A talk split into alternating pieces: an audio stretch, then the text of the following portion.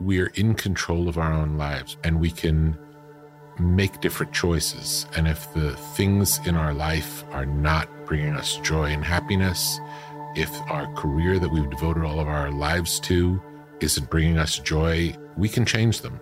We have our own power and we can make a change, and it takes courage.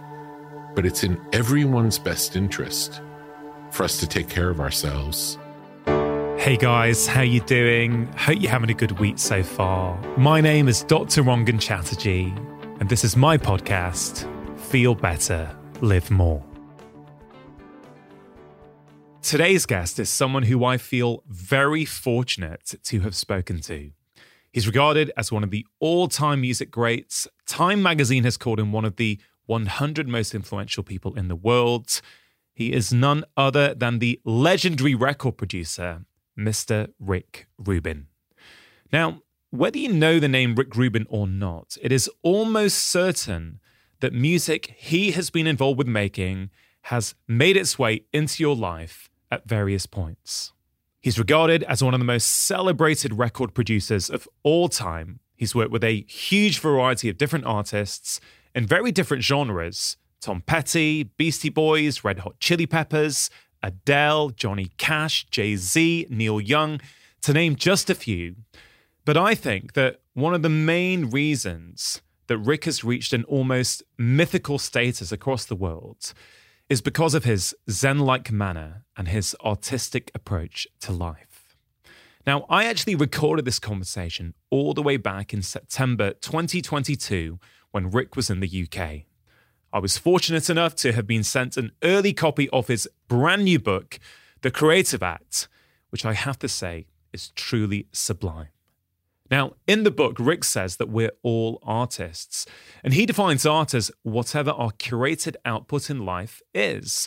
And I can assure you the content in this episode is relevant for you, whether you are interested in music or not. In our conversation, we talk about how his artistic life philosophy applies to health. He shares his own path to wellness, how changing his diet, living in harmony with his circadian rhythms, and seeing a nutritionist helped him lose over one third of his body weight and gave him his vitality back. We also touch on the similarities between creating beautiful records and creating optimal health. Rick also shares how suffering from depression has actually left him more grounded and empathetic, and why he is such a big fan of saunas and cold water therapy. Something, of course, I covered in detail on my recent podcast with Dr. Susanna Soberg. Just like in Rick's brand new book, there are all sorts of thought tangents to follow in our conversation. And I think what you will hear and take away will hugely depend on what you need to hear in your life right now. We talk about the value of deadlines, the beauty of imperfection, and whether it's okay or not to be motivated by success. We also touch on authenticity, values, and his firm view that the audience should come last in any creative act. This really was a special conversation, full of timeless wisdom from a remarkable man. If you'd have told the teenage Rangan that he'd one day be sitting down for an in depth conversation with Rick Rubin about why medicine is more art than science, I don't think he would have believed you. And yet, this is what you are about to hear. So strap yourself in, get yourself ready, and enjoy. Now, before we get started, a quick reminder that you can now listen to each episode of my podcast without any sponsor reads at all. It's only $3.99 per month, which I think is incredible value, under £1 per week. And it's a wonderful way to support the show and all the behind the scenes work that goes on to bringing you these powerful conversations. You can also get a 16% discount, 12 months for the price of 10, which works out at $39.99 if you pay upfront for the whole year. All you have to do is click on the link in the episode notes in your podcast app. And just to be really clear, this podcast will continue to be free of charge each week for everyone. This subscription option is simply for those of you who would like to support the show and listen to ad free episodes. And now, my conversation with Rick Rubin.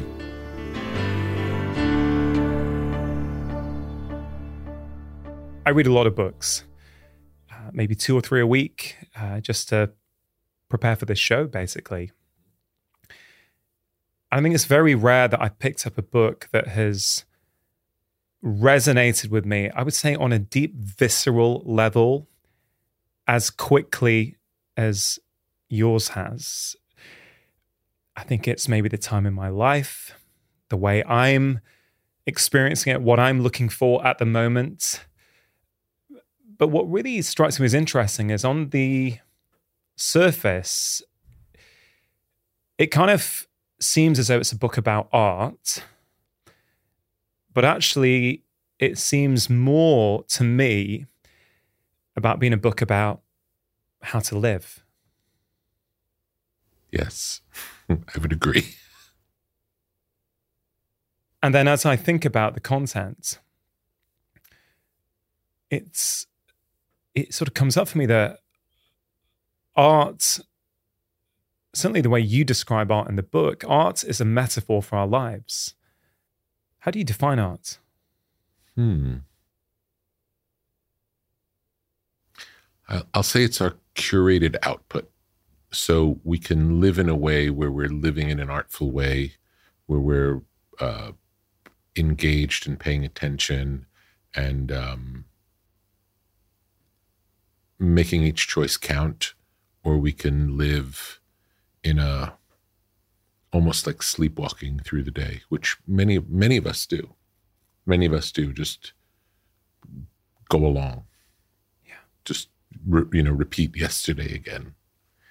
Um, and I suppose the principal argument of the book, although it didn't set out to be this way, is that um, is that the way we choose to live in the world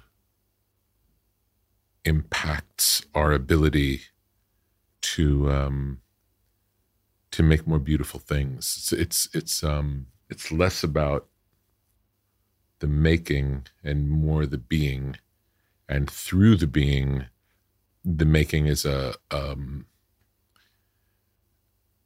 It's like a reverberation of it. It's not. It's not the. It's not the primary. Yeah I didn't know that before starting the book, honestly. It, it came through the process of trying to understand how uh, m- how decisions um, have been made over the course of my life that yielded good results creatively. Um, and it, it revealed itself through the process of the book. You have been involved with the curating of many music albums over the course of your career, some of the most famous albums on the planet. What was it like working on a book compared to working on music? Um, felt felt very much out of my depth uh, with music. I've done it long enough where um, I have a sense, I, I want to say I have a sense of how it works, even though it's still this magic process that I, that we have no control over. But because of, you know, 35 or 40 years of doing it, uh, it's not a total unknown. Whereas the book was much more of an unknown stepping into it. And I've never put out anything with my name on the front of it before. I'm always the, you know, I'm essentially an invisible coach. Sometimes people know about my involvement, but I'm a behind the scenes uh, participant yeah. in the projects that I am in. And this is the first time that it's actually me and I'm the person talking about it. Usually, the works that I work on, I rarely talk about them because the person whose name's on the front of the record talks about them. So it's been an interesting, different experience, and um, and and finding words to explain something that I don't know can be explained and that I don't I don't fully understand is difficult.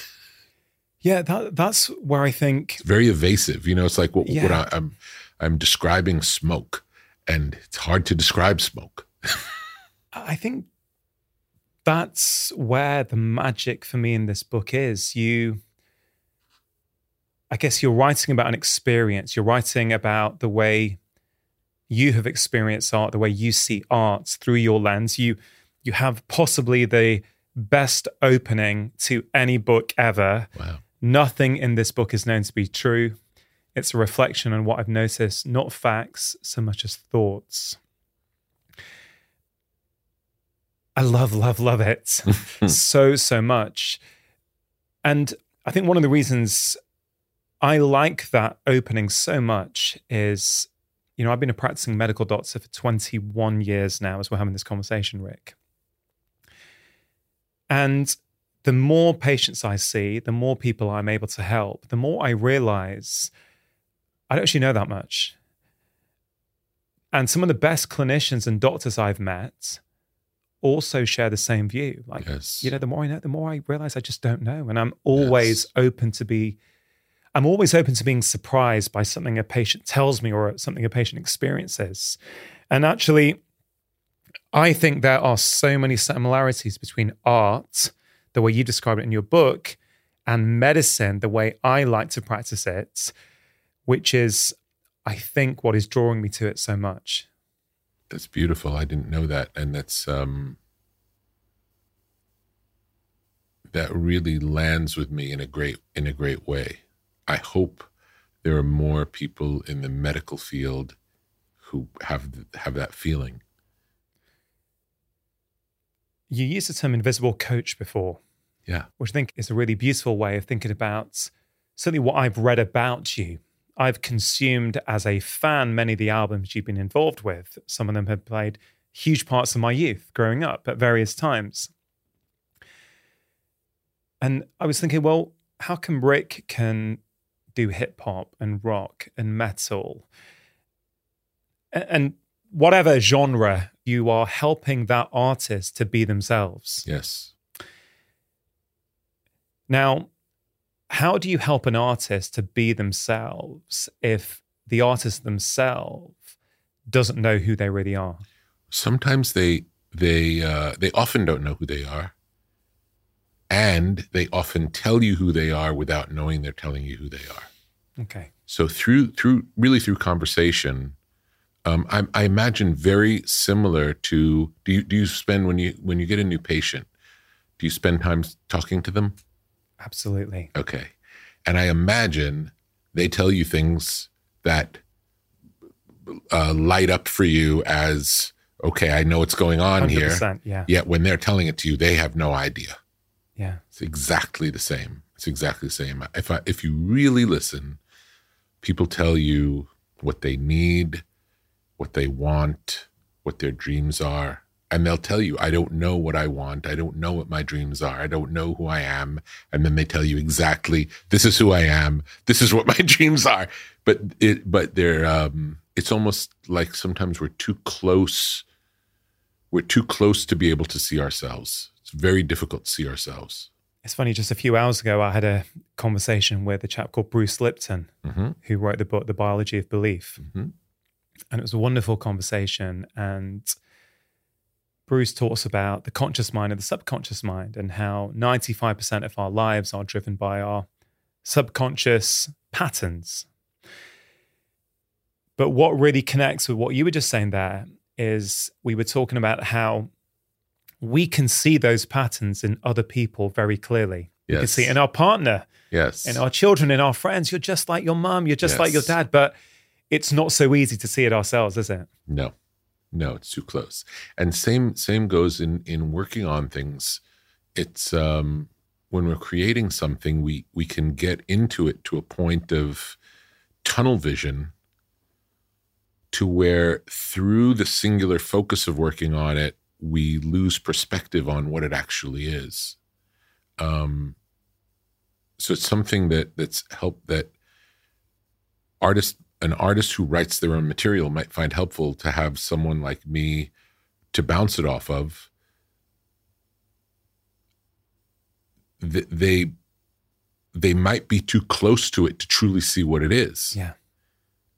um and and it's helpful to have someone say when i when i read these lyrics this makes me feel this. Is that what you're is that and sometimes they'll say no not at all not at all. Not, not only no not at all but if that's what you got from it i have to change it. Yeah.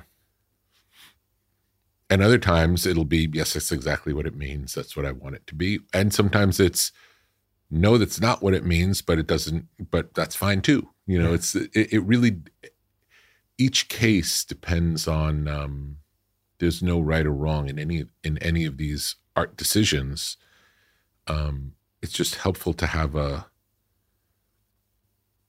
an outside source mirroring back what's going on and it either resonates or not Did you have an invisible coach to help you with your work in this book?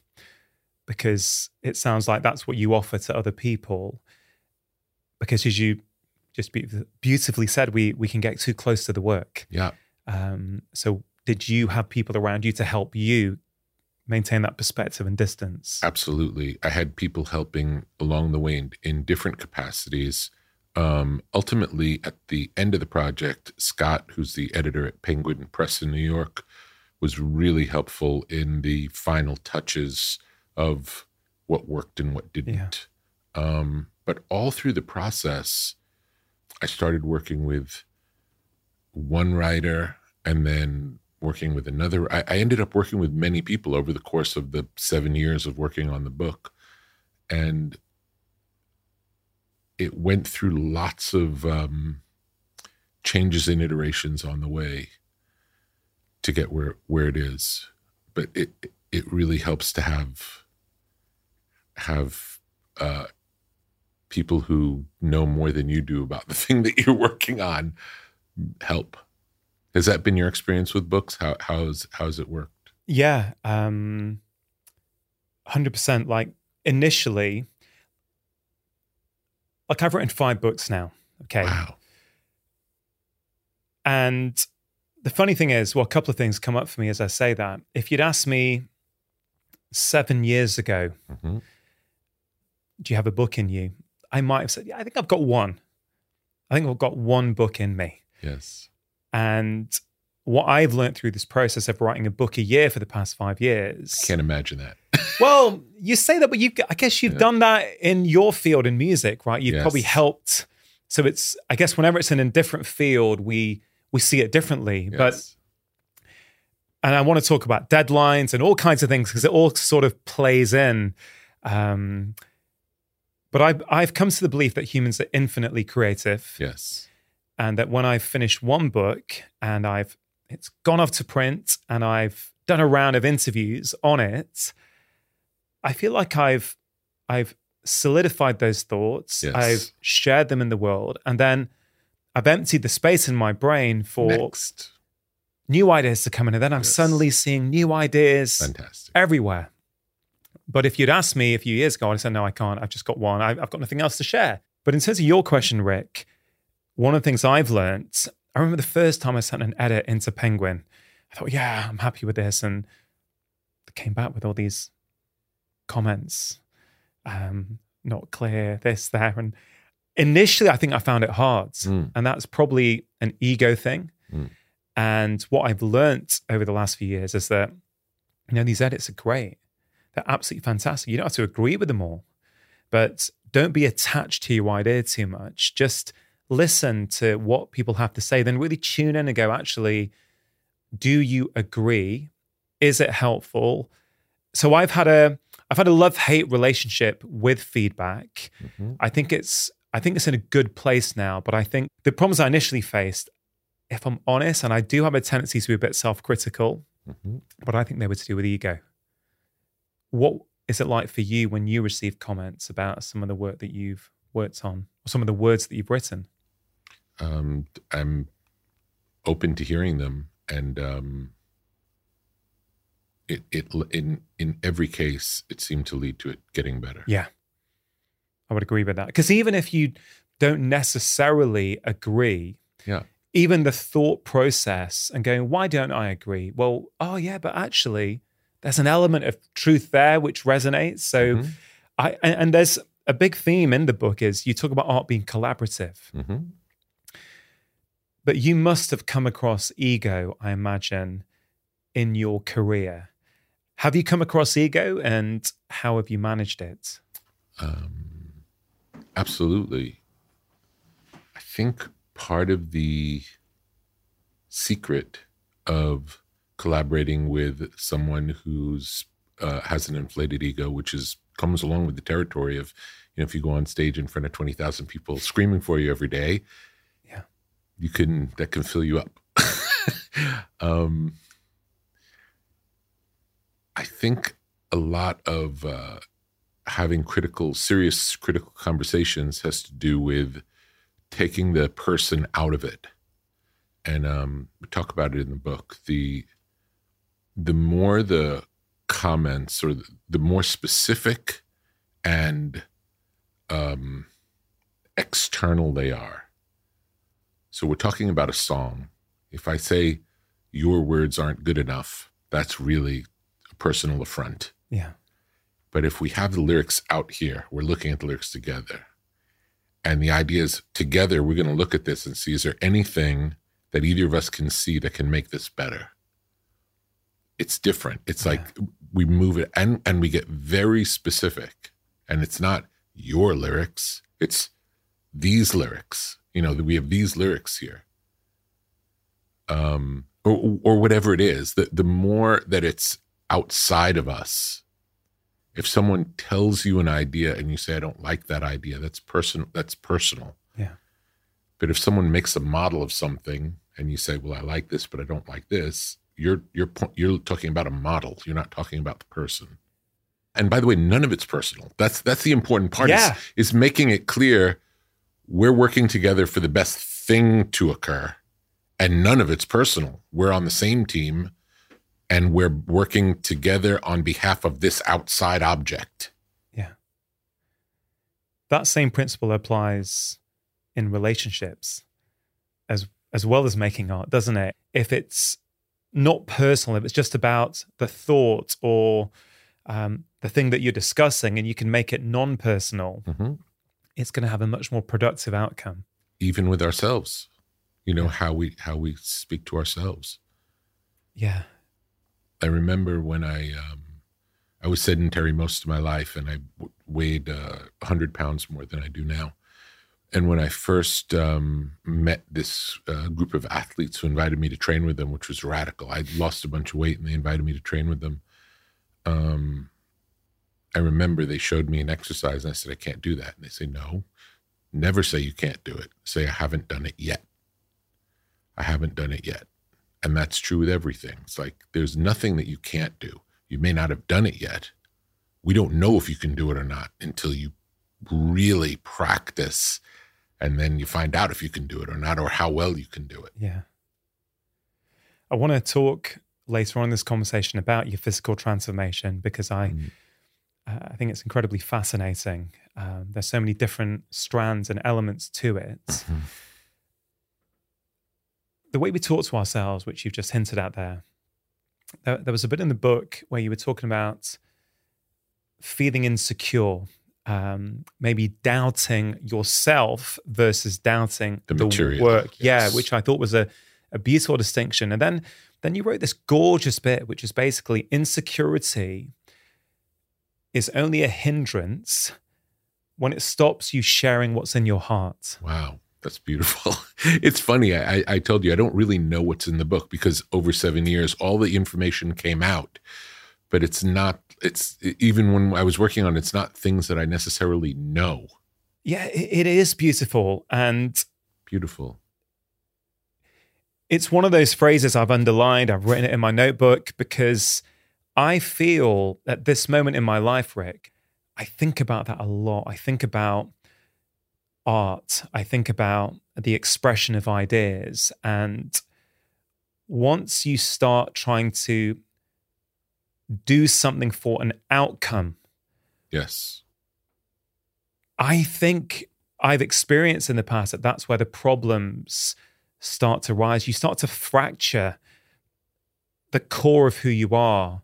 And I think you can be successful by a societal metric of success but in the process, a part of you starts to wither inside. Yes. Uh, so I, I think that is so, so powerful. And as I research you, Rick, that one of the big ideas that comes up is that you talk about how you can't make art if you're thinking about the outcome, or you're thinking about business, or you're thinking about how many copies it's going to sell, or what are the audience going to think.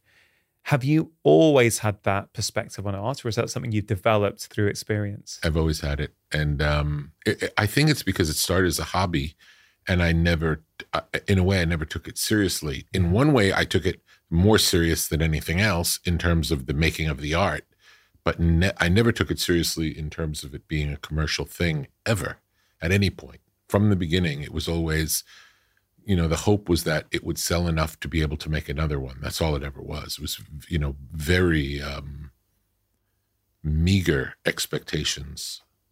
I always thought i'd have a real job and then i would make music because that's what i love to do. And i thought i would well i have a job and that would support my music habit.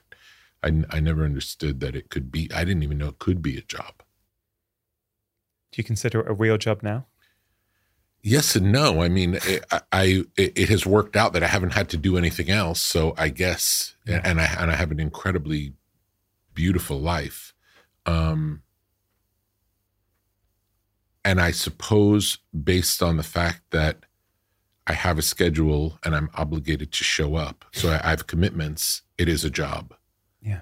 That said, when I'm there, there's nothing more fun than seeing something appear that wasn't there before. Yeah. And um, the the wonder of it, because again, I, I don't feel in control of the process.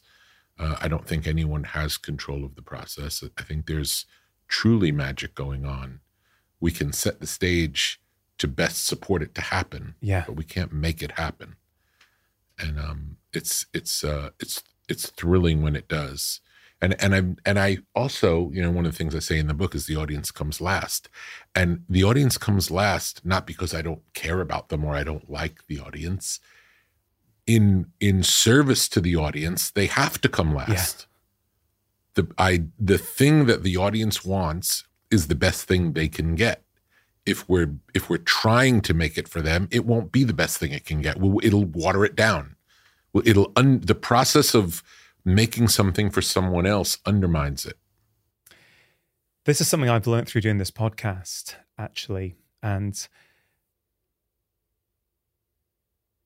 I mean, there's so much that I've learnt in the last four and a half, nearly five years of putting this show out.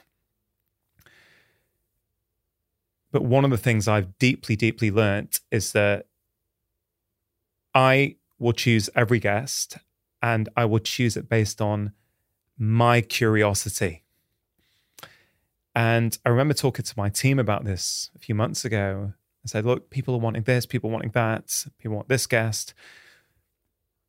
And I take that very seriously. It's not that I'm disregarding that. Mm-hmm.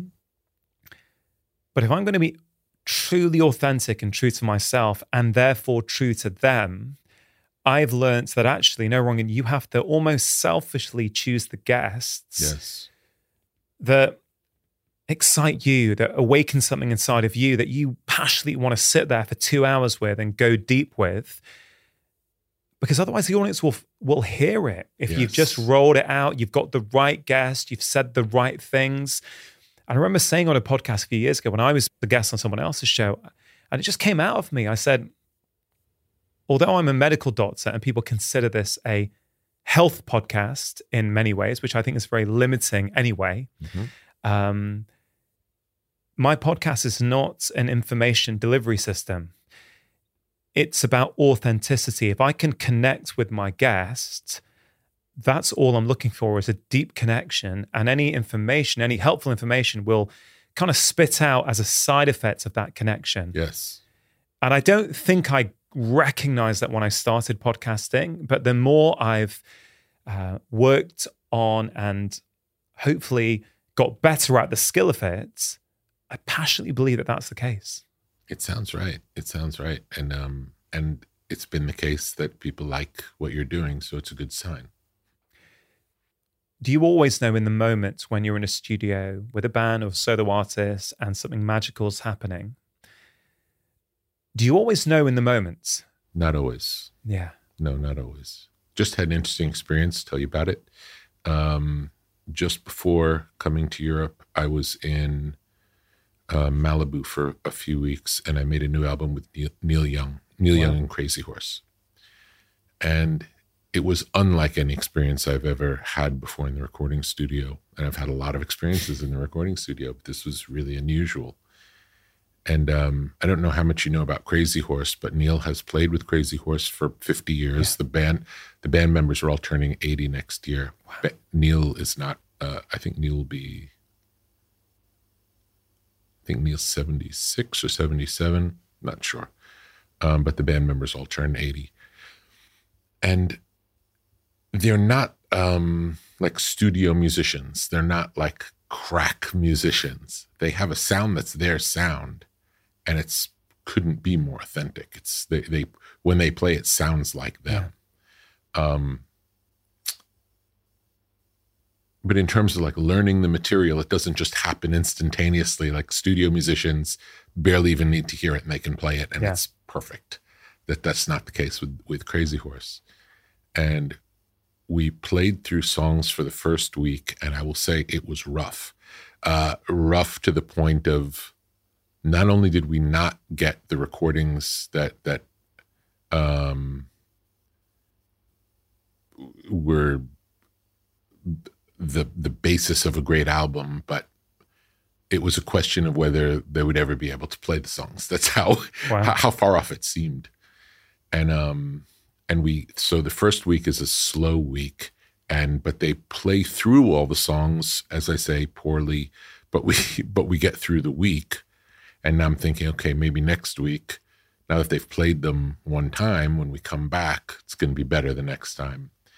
And uh and neil suggests what song to start with on the next monday. We're back fresh new week. And um and the drummer ralph said well we already played that one. And uh, and and it was a remarkable moment because um, they did play it, but it was uh, in a in a in a very um, unclear form. Yeah, and then we spent the next week playing the songs again, and um, most of them did not get better. In some cases, they got worse. And it was, again, fascinating. And then Neil suggested, you know, let's listen back to the songs from that first week, which in the moment seemed nowhere near close. And we listened through, and then it's like, well, this moment is really good.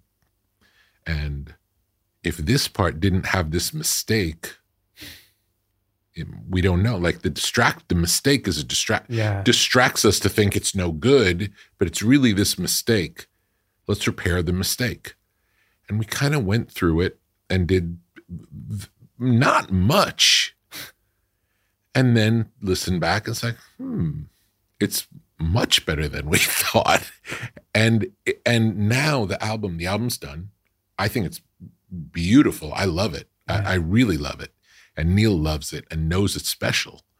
And um and I think pretty much every one of the tracks was recorded in that first week when at the moment it seemed like I don't know if they'll ever be able to play these. Yeah. It, it's unbelievable. It's incredible to hear that, especially with such an experienced producer and experienced yeah. band. Um, yeah. I wonder what that is. Is it a bit like I'm sure you went through this through the writing process when you've written a chapter and yeah, you're not sure. I don't know. And then when you're reading a few paragraphs, oh, I'm not sure I'm getting my idea out there the way I want it to. Is it clear enough? And then mm-hmm. you just remove one sentence or yeah. You just remove one from this paragraph, one from that paragraph, and then, oh, now it's singing. Now it's humming. Now yeah. it's purring beautifully. Yes. Is it a bit like that? I guess. Absolutely. You can, yeah, sometimes removing the distractions it falls into place. And and I can also say the opposite is true in the studio where we'll be working and trudging along and it seems mediocre and then all of a sudden it gets good and everyone looks at each other like something's happening yeah. you know and we you feel it in the moment. That that's actually more common. Yeah. Feeling it in the moment and recognizing something special is happening. Um, but this was a really interesting case because it was the furthest extreme in the opposite direction that i've ever experienced. Yeah, and it, what's interesting for me, uh, as someone hearing that story is you're constantly being surprised. All your years of experience and Mhm. knowledge, Mhm. and then even even you are getting surprised. all, all the time, Eh, uh, daily. I'm surprised daily. Yeah, and there's there's another quote I was going to talk to you about, which um, I nearly brought up when you were chatting about writing the book because you said I think you were talking about essentially it being out of your comfort zone. It was unusual for you to be writing yourself, putting your name on the front, and, and again, I, I maybe because I just started writing book six at the moment, um, but I love this. Beware of the assumption that the way you work is the best way, simply because it's the way you've, done, it before. Yeah. Beautiful. Yeah.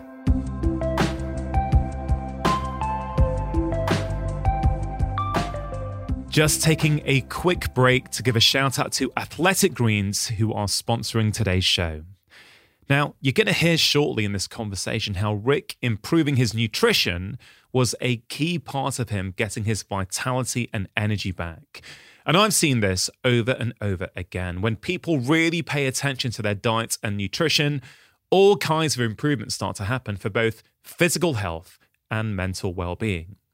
Now, I want to be really clear in an ideal world, everybody would get all of their nutrition from real whole food. But I know from over two decades of seeing patients that a lot of people struggle to consistently find the time to get the nutrition that they actually want to get. There's all kinds of reasons busy schedules, poor sleep, too much stress, whatever it might be, ultimately means that many people end up being deficient in key nutrients. That's why I am a fan of good quality whole food supplements like AG1. Not only is it tasty, it's also jam packed with nutrients. One scoop of AG1 contains 75 vitamins, minerals, and whole food source ingredients, including a multivitamin, multi-mineral, prebiotic, green superfood blend, and more, all in one convenient daily serving. Now, AG1 has been in my own life for over three years, and I genuinely think it is one of the best whole food supplements out there. It can help support energy and focus, aid with gut health and digestion, and it also helps support a healthy immune system, something that is critical, especially at this time of year. So, if you want to take something each morning as an insurance policy to make sure you are meeting your nutritional needs, I can highly recommend it. For listeners of my show, if you go to athleticgreens.com forward slash live more, you can access a special offer where they are offering my audience a free one year supply of vitamin D and five free travel packs. Vitamin D is a crucial ingredient for our immune system, and many of us have suboptimal levels in the winter. You can check out this special offer by going to athleticgreens.com forward slash live more. Vivo Barefoot are also sponsoring today's show. Now, I am a huge fan of Vivo Barefoot shoes and have been wearing them now for over 10 years, well before they started supporting my podcast. And they really have had a huge impact on my life, that of my family, many of my friends, and a lot of my patients. You see, I've seen so many benefits when people start wearing minimalist shoes like Vivos. Improvements in things like back pain, hip pain, knee pain, foot pain, even things like plantar fasciitis, as well as generally an increased enjoyment of movements. Because when you walk around in minimalist shoes like Vivos, you automatically become more mindful of the experience as you feel more connected to the ground beneath your feet. And contrary to what you might initially think, most people find Vivos really, really comfortable. In fact, many people who try them tell me they would never go back to wearing cushioned shoes. If you have never tried them before, maybe 2023 will be the year when you finally decide to give them a go. It is completely risk free to do so because they offer a 100 day trial for new customers. So if you're not happy, you can just send them back for a full refund. And honestly, they are the only shoes that my wife and I wear, and the only shoes that I will get for my children. If you go to vivobarefoot.com forward slash live more, they are giving 15% off as a one time code to all of my podcast listeners. Terms and conditions apply. To get your 15% off codes, all you have to do is go to vivobarefoot.com forward slash live more.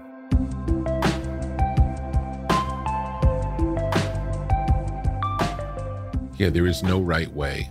And um, sometimes when we do something and find success in the way we've done it, we think that's the way it works.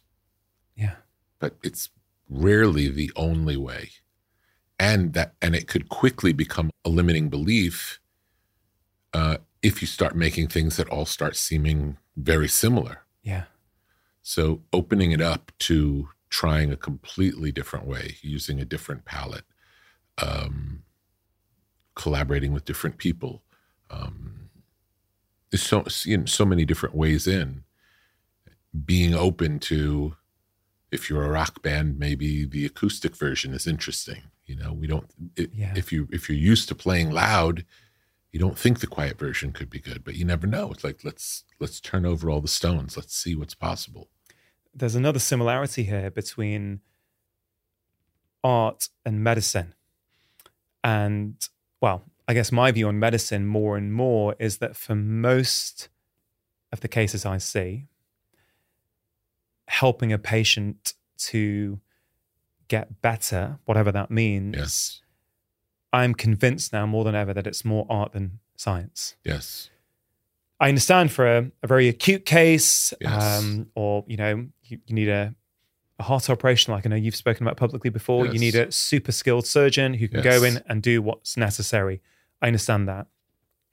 But for the bulk of things that people are complaining of these days, I think the job of a healthcare professional or a medical doctor like myself is to be like you are to your artist, an invisible coach, right? Reflect back to them, help them realize that they've got more autonomy, more control, more influence on their health than they think. Yes.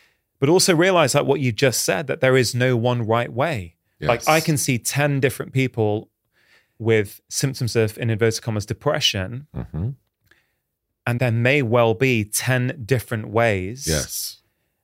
to help those 10 people. And actually, the same person, you may be able to get them better in five different ways. Yes. So I, it's funny, you know, uh, the the book, it ain't just about making records. It's not about writing books. It's also about seeing patients. It's about, I think you say somewhere that it's about, you know, art and creativity is actually about the way we experience life. And that's why I think it is so magical because these are little bits of timeless wisdom that in many ways you've written through the lens of music, but actually are applicable to everything.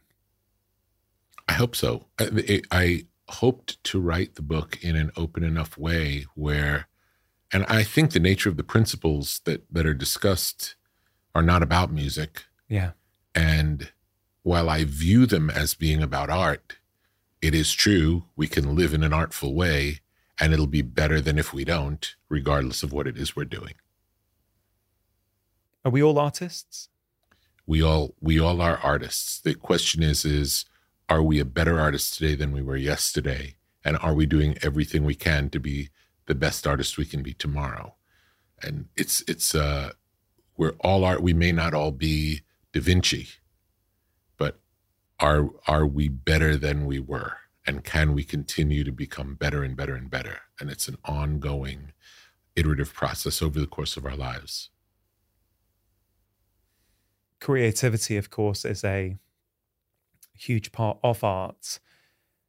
And I was thinking about this this morning when sort of reflecting that we were going to have a, a conversation today. I was thinking, well, if if life is art and creativity is an expression or something we have to tap into to express our art, then maybe the way we are with our children, the way we are with our partners, that's creativity as well. That's Absolutely. yeah, Absolutely. All of it. And how we are with ourselves. Again, it's all it's all of those things. Um anything we do to if we're dealing with some uh some issue and if we decide to take a pill for that issue or decide to make a creative change in our life that allows the issue to resolve itself that's a creative choice and um it seems like, in terms of the sustainability of being able to do these things for a long time, maybe the taking the pill version isn't the best way to solve our issues. How often, uh, as a physician, how often do you recommend a lifestyle change versus a pharmaceutical? I mean, pretty much 99% of the time, if not 100% these days. This is what my entire career and certainly with patients, but also my public facing career, this is what it's all about is to mm. help people realize actually the majority of what we're struggling with today is a result of our collective modern lifestyles. And I say that very yes carefully. I'm not blaming people. Yes. It's our collective modern lifestyles. Yes. And actually, I believe this book, now I think about it, you can make you can make a case that this is a health book. Mm-hmm. Because if art is an authentic expression of who we are, and we're going to do that irrespective of the outcome, irrespective of what people are going to think. If it's truly about authenticity, then I can categorically say with certainty that people living inauthentic lives results in so many of the problems that I see. Simple one like if you are not living uh, in alignment with your values, with that disconnect in who you are, with that fracture that's opened up in the core of who you are, you will put things in that void sugar, alcohol, mm-hmm. whatever it might be. Mm-hmm. It's often trying to fill the void of inauthenticity.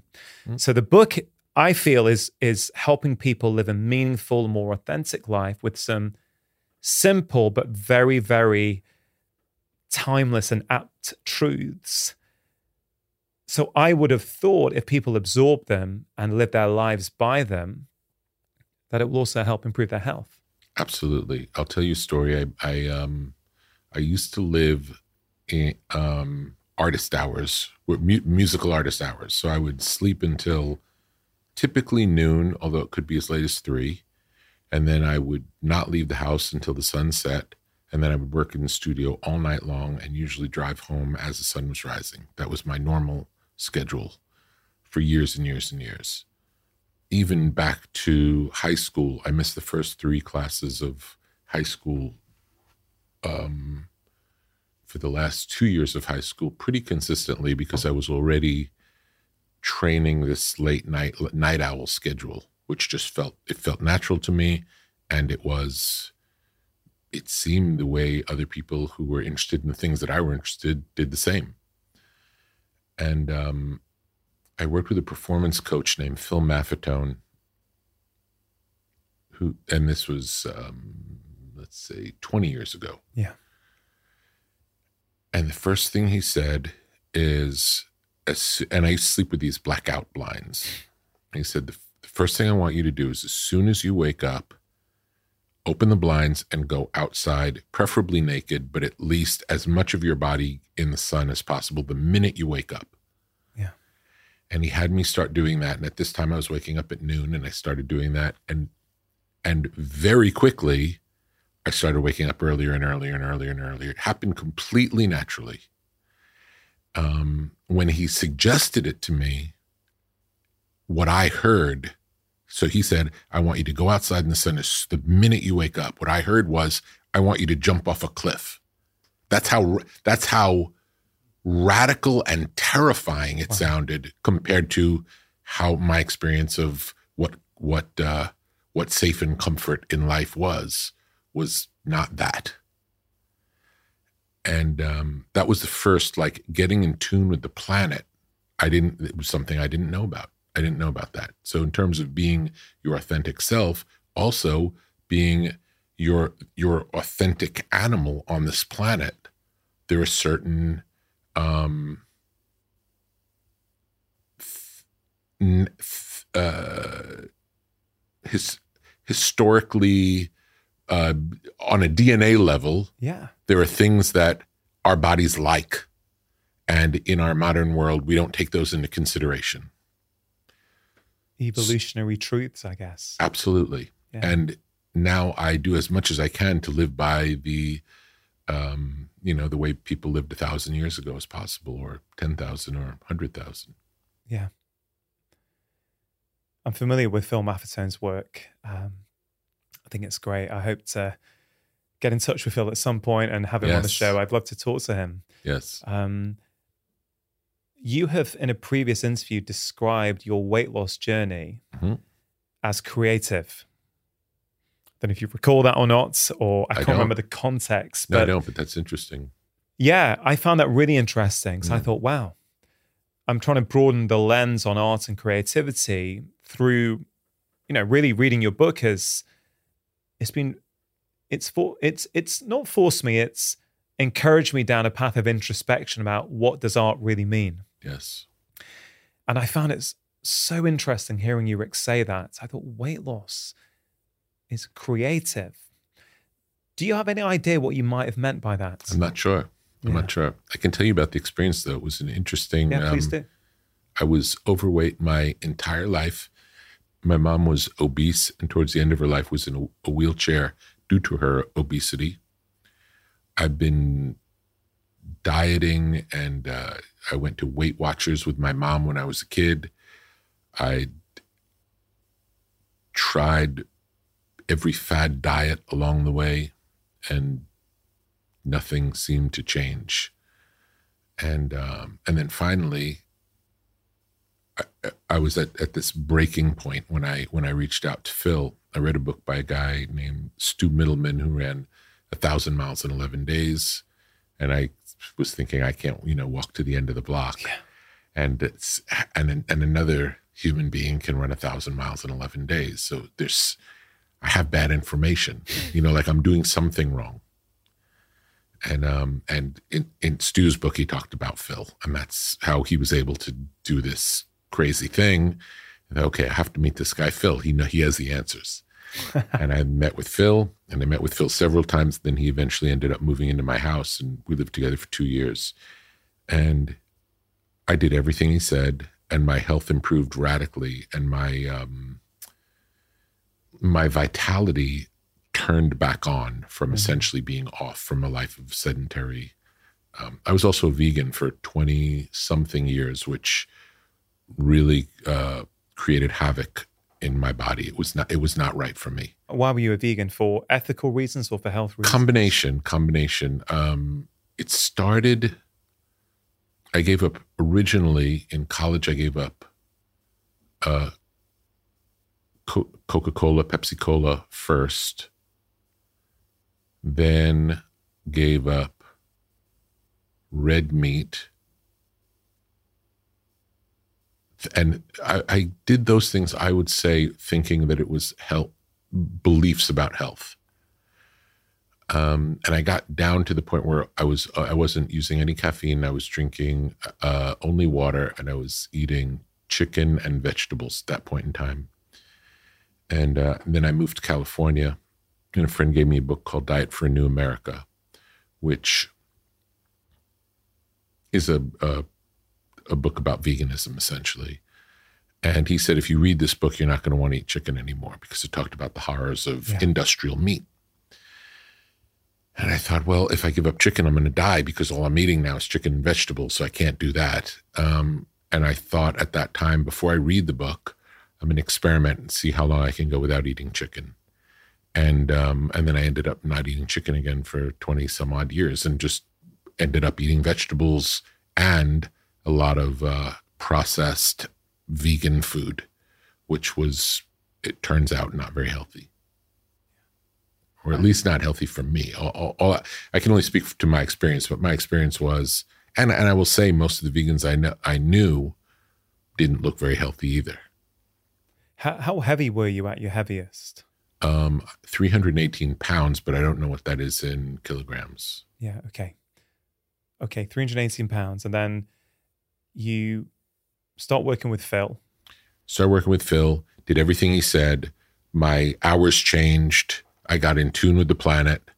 Um, I was able to do stairs and walk long distances without um, dying. Was he doing the heart rate Yes. stuff with you? Yeah. So he gave you your heart rate yes. and said, I want you to move your body, but not go above this specific heart rate. Yes. Low uh, aerobic heart heart Yeah. rate zone. He, has a formula, doesn't he? Like 180 minus your age. And then you can vary plus it or minus plus or minus five or certain 10 things. Yeah, yes. exactly. So, but when you were asked to do that, Yes. so you can, you know, get walking or going upstairs, but your heart rate can't go above a certain number that he gave you. Well, you want to keep your heart rate At- right at that number, Okay. as close as you can get. If you're walking slowly and you're not getting to that number, you're not doing it. You, you want to be as close to the target number as possible for as long as you can. so you'd wear a heart rate monitor Absolutely. and you'd literally be out walking and checking. Either out when at this point in time I lived in Los Angeles, so out walking is not so easy because the hills make it nearly impossible. Um, so I had a treadmill and I did it on a treadmill at that point in time. So he changes your circadian rhythm by getting you to see natural light in the morning, Yes, which is in tune with your evolutionary biology and Yes. your heritage. yes, and vitamin D and um, uh, the ultraviolet. it- it- I got all the benefits of being in the sun, in addition to getting on the on the um, on the right schedule. Yeah. And did he make changes to your diet? Absolutely. He Yeah. cha- he wanted me to eat meat. He wanted me to eat everything um, other than carbs, which at that time I wasn't able to do because I was still a vegan. So he had me add fish and eggs as the minimal of what I could do. And and I ate them both. Not I never liked fish. Growing up, I didn't eat fish, and eggs was never something I liked and um, and he said, regardless of whether you like them or not, this is medicine. You take it as medicine. Think of it as medicine. You need animal protein, and I had the I added the animal protein. I cut all soy. I cut nuts. I cut, I cut I cut a lot of things, and um, I got much healthier, and I didn't did not lose weight. I lost maybe five or 10 pounds over the two years that we worked together. And you stuck to the advice. Absolutely. He was with me. And he said at the end of it, he said, eh, he said, 99 out of 100 people who've done what you did, all their weight would fall off. For some reason, it hasn't with you. And then I thought, well, my mom's obese. It's just a genetic thing. This is what it is. But at mm-hmm. least I'm healthy now, you know, at least, and, and I felt very healthy. I think that's an interesting lesson there. So you radically transform your lifestyle. I guess the goal initially was weight loss. It was. So the goal was weight loss. And although you didn't really get or meet your goal, I'm Yeah. sure you wanted more than five or 10 pounds. Yes, yes, uh, yes. You got all these unexpected benefits. Mhm. Um, can you remember what they were? It was like energy or Yeah, yeah, I felt great. I felt great. better than you felt before. Oh, absolutely. So much better. So much better. So much better in so many ways. And then, so that, so now I'm a healthy, heavy person. and that went on for years. And then I was suggested to go to see a nutritionist by, I have had a mentor. He just passed away maybe three weeks ago named Mo Ostin. Beautiful man. He was, he worked for Frank Sinatra and he signed Jimi Hendrix and he signed the Sex Pistols, and he was a, a really uh, one of the most beautiful people ever in the music business. And I went out to lunch with him one day, and he said, "You know, I'm really getting worried about you. I know that you you swim every day and you watch what you eat because I did, but you're really getting big, and I'm concerned. And I'm going to get the name of a nutritionist. I want you to go to my nutritionist and do whatever he said, whatever he says." And I said, "Okay, I'll do it," knowing it's not going to work because, again, I've been diligent my whole life in wanting to lose weight and nothing has worked. So I'm assuming nothing will work. But I go along with it because I like Mo and um, I'll, I'll do anything he asked me to do. And I went to see his guy and he put me on um, egg shake. He had me have seven egg shakes a day and then fish, soup, salad for dinner, but v- very low calorie. So it was it was not so different than th- what Phil was recommending, except the difference was Phil uh, suggests not counting calories, and I can see I understand the idea of not counting calories, And now I've come to realize I think not counting calories works once you're at your target weight. Mm-hmm. But to get to your target weight, you may need to count calories. Yeah. First of all, I'm, I'm sorry to hear about your friends and mentor. Yeah. Mo. Um, yeah. so I so I went on a, a radically reduced calorie diet. I don't know, thirteen or fourteen hundred calories a day, and um, and in fourteen months I lost one hundred and thirty five pounds, which is a, you know a third of my body more more than a third of my body weight. Wow, it's interesting hearing that because whether it's ninety nine percent or a significant uh, majority of people, if they followed what Phil yes. was saying, would absolutely yes. have had better health, better vitality, Yes. better energy, and they would have lost weight. yes Because I've used that sort of approach with not everyone, but with many of my patients, Yes. and it can work super, super well. Yeah. And Phil said it worked for it, everyone he's done it with. It's worked. So he was he was baffled. Yeah, and I think the counting calories thing is, again, I think your story speaks to, you know, an idea in your book that don't get too attached to one way. There's always another way, you know, Absolutely. You know- and we're all different. and we're all and what, different. And what works for you might not work for someone else. And it's helpful to, you know, so sometimes we have wisdom imparted by an expert who's telling us what what through their experience is best. yeah, But it may be what's best for them and not best for you. And we are not we are not one size fits all. yeah, and it goes back to my previous comment, which is as you get more experienced, if you're open minded and Yes. not closed minded, Yes. after seeing tens of thousands of patients, if you remain open minded, you're like, there are always surprises. Yes. There are always people doing things that you haven't tried before that, but they're doing and they're getting better. I've always liked to approach it with curiosity and go, wow, that's interesting. I didn't know that. Mhm. I wouldn't have suggested that, but that's No. working for you. Yeah, and I'd like to know more. I'd love to learn more. Absolutely. That's I that's my way of being in the world. If someone tells me something that doesn't make sense to me, I want to know more. I want to know everything. I don't I don't uh, discount what they're saying, just the opposite. Yeah, I guess it's it's whether you're attached to an identity, whether you're attached to being right, or whether you're, I guess, attached to learning. Yes. Because for me, I think that's the fundamental difference now, and I feel that's one of the key moves I've made, which is why I think at this stage of my life, you know, in my mid forties, I've I've never felt this happy and content, and I think this is a big part of it, Yes. Rick. That it's not about being right anymore. I'm not okay. Fine, if I'm wrong about something, Yes. okay, great. I've I've had the opportunity to learn something. Yes. And I think calories for for many people, I think where this calorie thing comes for years, I think a lot of people tried to count calories, and a lot of people have the view that if you focus on the right foods, actually your natural satiety will take care of those calories for you. Mhm. That's certainly been my experience for most people. Mhm. But as you're just sharing, well, actually, for some people, it might well be helpful. Um, and do you still count calories today? No. Well, the other thing that I found about counting calories that was really helpful is it is helpful to know where calories are. For example, Yeah. when, you know, I almond I, I used to like peanut butter and I switched to almond butter because it was the healthier choice. But the amount of calories in half of a jar of almond butter are quite a lot. So so I'm making but I'm making a healthy choice. And in my mind, well, Yeah. it's the healthy one. I can have half a bottle of almond butter because I oh, like it and I'm hungry, so I'll have that. S- Understanding that the the half of jar of almond butter had more calories than I'm meant to eat in in a whole day, in addition to all the food Yeah. that I eat, was helpful to me. Yeah, it's an empowerment piece, isn't it? You can now use that information and Absolutely. now, without counting, go, hey, I want a bit of almond butter, but I better not have half the jar. Yes, and now I rarely will have almond butter just because it's so um, the trade off of the Yeah. amount of calories for what it is. I might not make that choice. Yeah, and again, it's an empowerment. You're now with that information. Absolutely, You're saying for you, Yes. it's not worth the trade off. yes, But Bob down the street, it's up to him.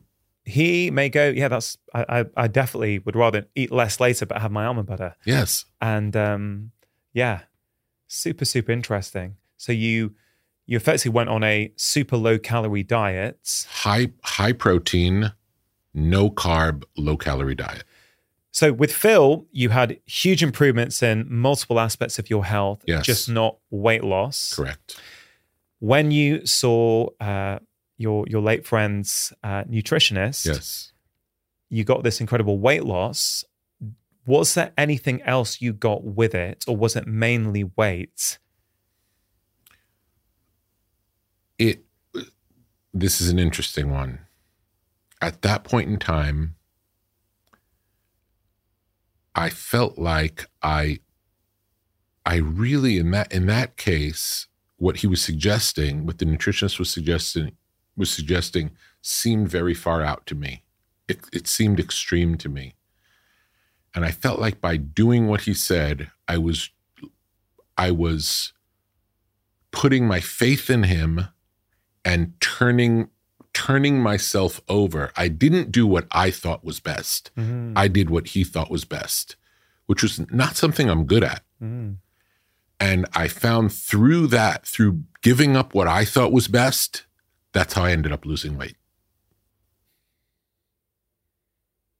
So what's the lesson there? Don't always trust yourself. Well, we can't we can't always trust ourselves, but it's interesting that there are times when and maybe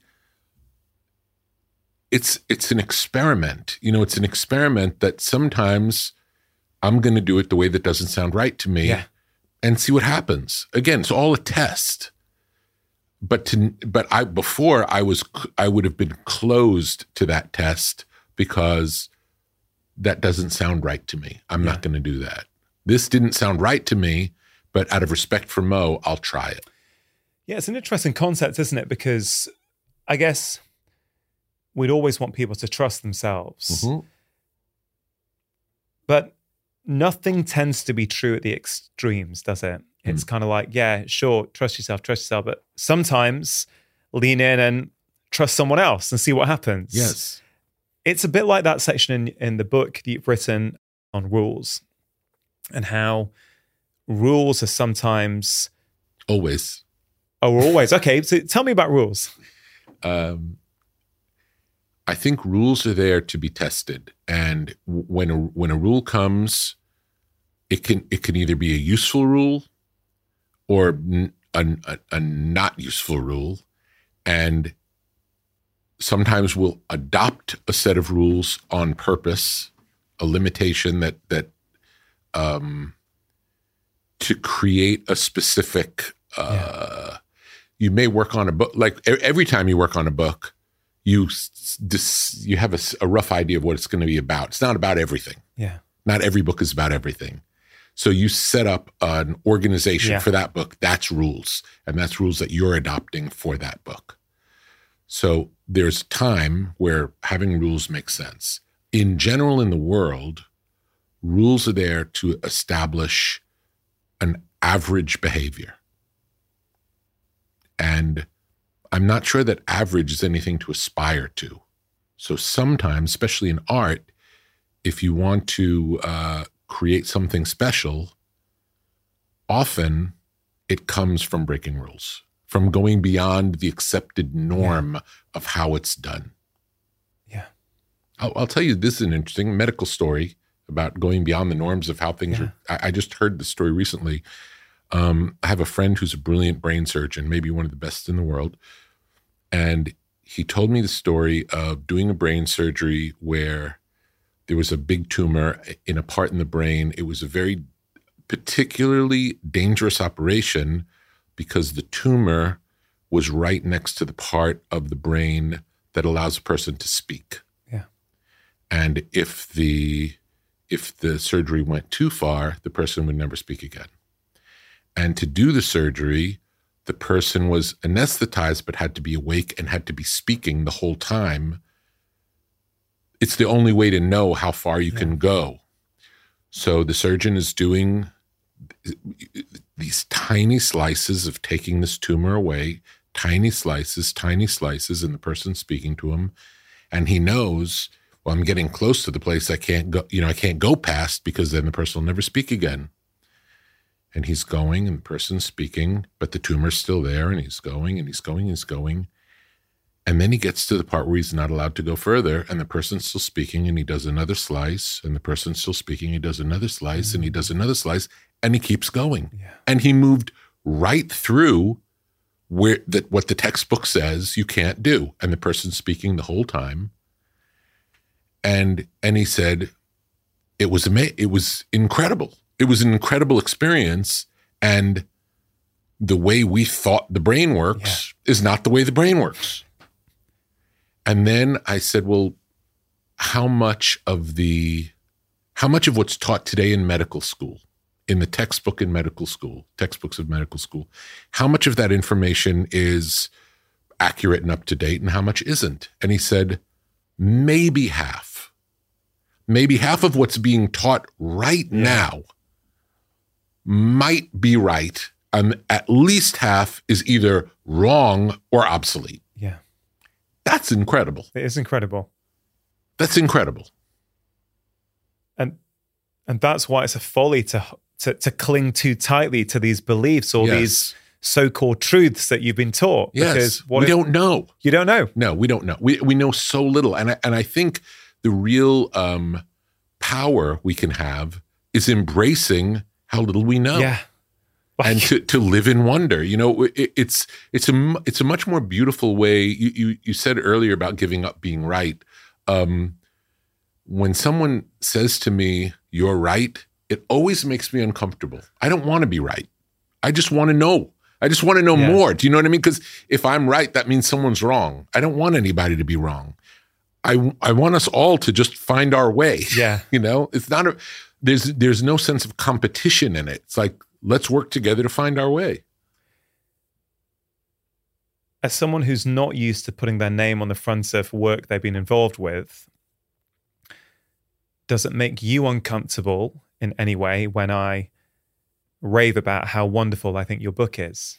Because many people struggle with praise. Yeah, I, I definitely struggle with praise, but because I put so much work into it, it's exciting for me to know that someone can read it and feel um, what I felt when when yeah. working on it. So there's a a sense of satisfaction that it's doing what I hoped it would do, which would be resonate with someone. I did I purposely did want this book for someone to read it and feel it and want to take action. That was in some ways the purpose of the book from the beginning. There was a version of the book about 3 years ago which was beautifully eloquent, but when I read it it didn't it didn't make me want to make art. It was just it was more um it it didn't do what I I wanted. I wanted someone to read the book and want to write stop reading to go out and make something beautiful. Is there a contradiction in one of the core messages, which is you cannot make art, good art, if you're thinking about the outcome or you're thinking about what people will think. Mm-hmm. I'm, and I'm saying this no, as an no, inquiry no. Yes, to yes, yes. to explore, not absolutely. to no, absolutely, not I with any other intention. I'm with you. I'm with you because you just said to me that I really want people to be able to yes take this, resonate with, take action. So, is there a conflict there with those two there ideals? Is, and there is an aspect of this book where it's an instruction manual. Yeah, and for an instruction manual to be effective the information in it wants to land. If it was a book of poetry, less so. Yeah. And I'm hoping it's poetic. You know, it, I it is it, honestly. Yeah, I, want, I like I like that it's poetic, but ultimately, there the reason I put the time in for this to exist was in the same way that when I go to the studio with artists, it's to help them be their best selves. And the idea of the book was to be an outgrowth of that, where for the people I don't get to work with in the studio, what's it like being in the studio? What are the things we talk about? Um, what are the things that yeah. we get to that ends up in making the things that we make? And that's what the book is. So if it if it didn't make you want to make something, I would deem it not a success for me. Yeah. There's uh, there are so many wonderful sections in the book that are coming to mind for me at the moment, Rick. One of them is about um, make art that moves you. Yes. If it happens to move someone else, okay, great. And if Yes. it doesn't, that's okay as well. Yes. But first and foremost, make the art that moves you. Yes. I want to etch that into my heart, into my soul, because I it, there's a there's this other concept in the book. You talk about the the the pressure of a loyal audience. Yes. A loyal audience can begin to feel like a prison, Yes. and I feel that's um, it's a really interesting concept. And I actually think every aspect that we've been talking about is relevant to every single person. That loyal audience thing is, you know, the way you expand upon it in the book through the concepts, through the, the lens of the music industry. You know, if you're a successful artist and you've sold loads of copies of your album, there's a whole team of people around you wanting you to repeat the same. This is the formula. Hey, hey, hey, just just give us that again, Mhm. right? And you know, I've experienced uh, a lot of um, a lot of in inverted commas success over the past few years Mhm. with this podcast, with my books. And what I love about that sort of idea is something I, mean, I, I took some real time off over the summer, spent it with my wife and kids. We went away. I was off social media. It was just wonderful. And I've really been reevaluating what it is I want. What is it I'm here to do? And I don't want to play it safe. You don't, I don't want to, you know, you could play it safe. You could only take interviews with people who you know your audience are going to like, and that's the topics that they want. But I think that's a misservice to them and it's a misservice to myself Absolutely. because in the process of doing that, you lose who you are. Yes. And then you end up compensating for that with all kinds of behaviors that ends you up in the doctor's surgery asking for help, right? yes. Yes. Yeah. Have you seen artists fall into that trap? Absolutely. It happens all the time. Just the the expectation. It, it works in many different ways, but the idea that if there's a group of people who are expecting a certain thing from you and you you no longer feel like that artist, you know, you've you've moved forward and your concern is that the audience hasn't moved forward. It's a very uncomfortable place to be. You Yeah. can continue going through the motions in the old way and thinking that that will please the audience, and it may or may not. Or you can be true to yourself. And in that process, you'll alienate some of your audience and maybe get new get new fans. It's it's the reality of the situation. I had that experience with um, the band Linkin Park. Linkin Park were a very uh, aggressive um I guess the they were on the end of the new metal. There was like a new metal phase of music, and they were the last band in this wave Yeah. of these new metal bands, and like rap rock, new metal.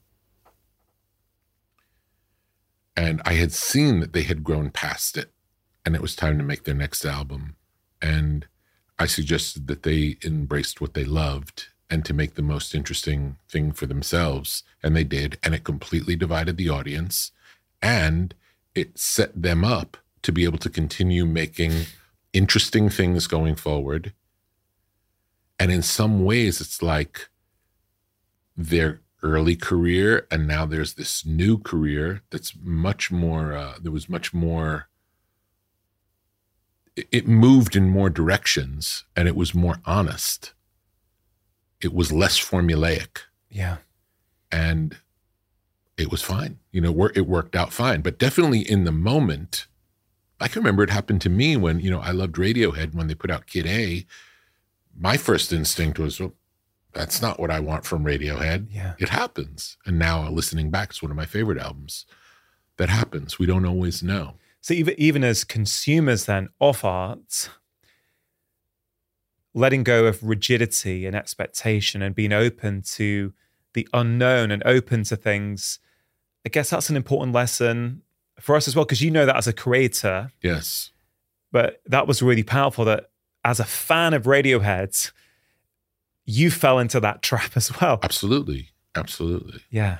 and sometimes again if we if you're if you have expectations or you see things in a certain context when that's um upset it's it's hard to know where you stand Yeah. and I've grown to really like that feeling. Doesn't always mean it's not, different's not always better. It's often not. That's the other thing. It's like just because it's different doesn't mean it's better. Yeah. And let's assume that because it's different, it's not worse. We don't know. It's like it, it has to. You have Yeah. to experience it and see. Sometimes the shock of the news very exciting, and it's like ah. Yeah. But sometimes it's uh It's so fascinating. I um I saw this thing on Kurt Cobain a couple of weeks ago on YouTube.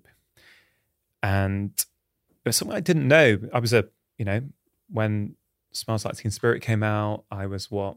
I don't know. Probably about what was that? 91, something like that. It was probably 13, 14, 15, you know, really into music, you know, in, seminal album. Very real, very authentic. And then in this video I saw a couple of weeks ago, they were showing footage of, uh, I think Kurt Cobain saying that, or I think it was Dave Grohl talking about Kurt's, that he wanted Nirvana to be the biggest band in the world. wow, that's interesting. It was really interesting because I was also at the same time reading your book. Yeah. And I thought, well, this is interesting. I never would have expected that. That certainly wasn't the, I'm not saying curated image that I got given by the record industry, but this kind of raw, authentic grunge bands.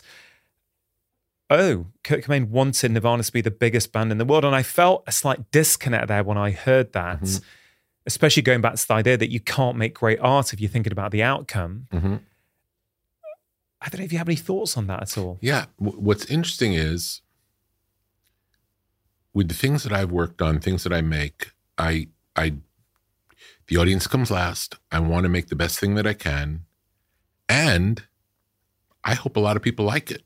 I, I don't make it with them in mind because that's, it, I know it won't be as good. Yeah. But when they do, it certainly feels good. I'm, I'm not uh, against success Yeah. at all, at all. And it's it's amazing when it happens. It's when that becomes the primary focus in the making, when you're changing the art for it to be successful. And I don't get the sense, and I don't know this. Maybe Kurt Cobain wanted to be the biggest band in the world, but I'd be surprised if he made creative choices Yeah. to um that with that in mind And that's the key distinction, isn't it? it really is it's it's it's what's the intention in the making Yeah. again I, i'm i'm there's there's nothing wrong with wanting and having success i'm only talking about when you're making something where does your focus lie for it to be as good as it could be Because I imagine that can work both ways. Like I can imagine, and maybe you've worked with bands where actually they did change the art in order for it to be commercially successful. Maybe Mhm. there was pressure from the Mhm. record industry, from publicists, from managers, who knows what. Mhm. And maybe in the short term, they thought that was a win. Mhm. But I just feel strongly that medium term, long term, you lose something much more significant than Absolutely. anything you might gain with that commercial success. Absolutely. And each in in that process of whittling away at yourself over time there's there's less of you to put into the next one. There's less. You know, it's like you Yeah. you really do like you get to a point of who am I? If if Yeah. that's happened enough times. Yeah. I mean, I feel, Rick, for, for much of my life, I've tried to perform and be someone who I am not Yes. in order to get validation. hmm and a lot of that has come down to the programs the the ideas that i took on as a child um, which was that in order to be loved or certainly my perception i should say because it's it's my perception Yes. my perception was that i'm loved when i get top marks when i get straight a's when i'm number one Yes. because my parents were always driving me to do that but Yes. you know, just to briefly summarize, my parents, immigrants to the UK from India, facing a lot of discrimination, a lot of struggle. They just want the best for their child. Absolutely. They they that was their way of showing love. Hey, Yes. you be the best you can be. Actually, you're not going to have the problems that we've had.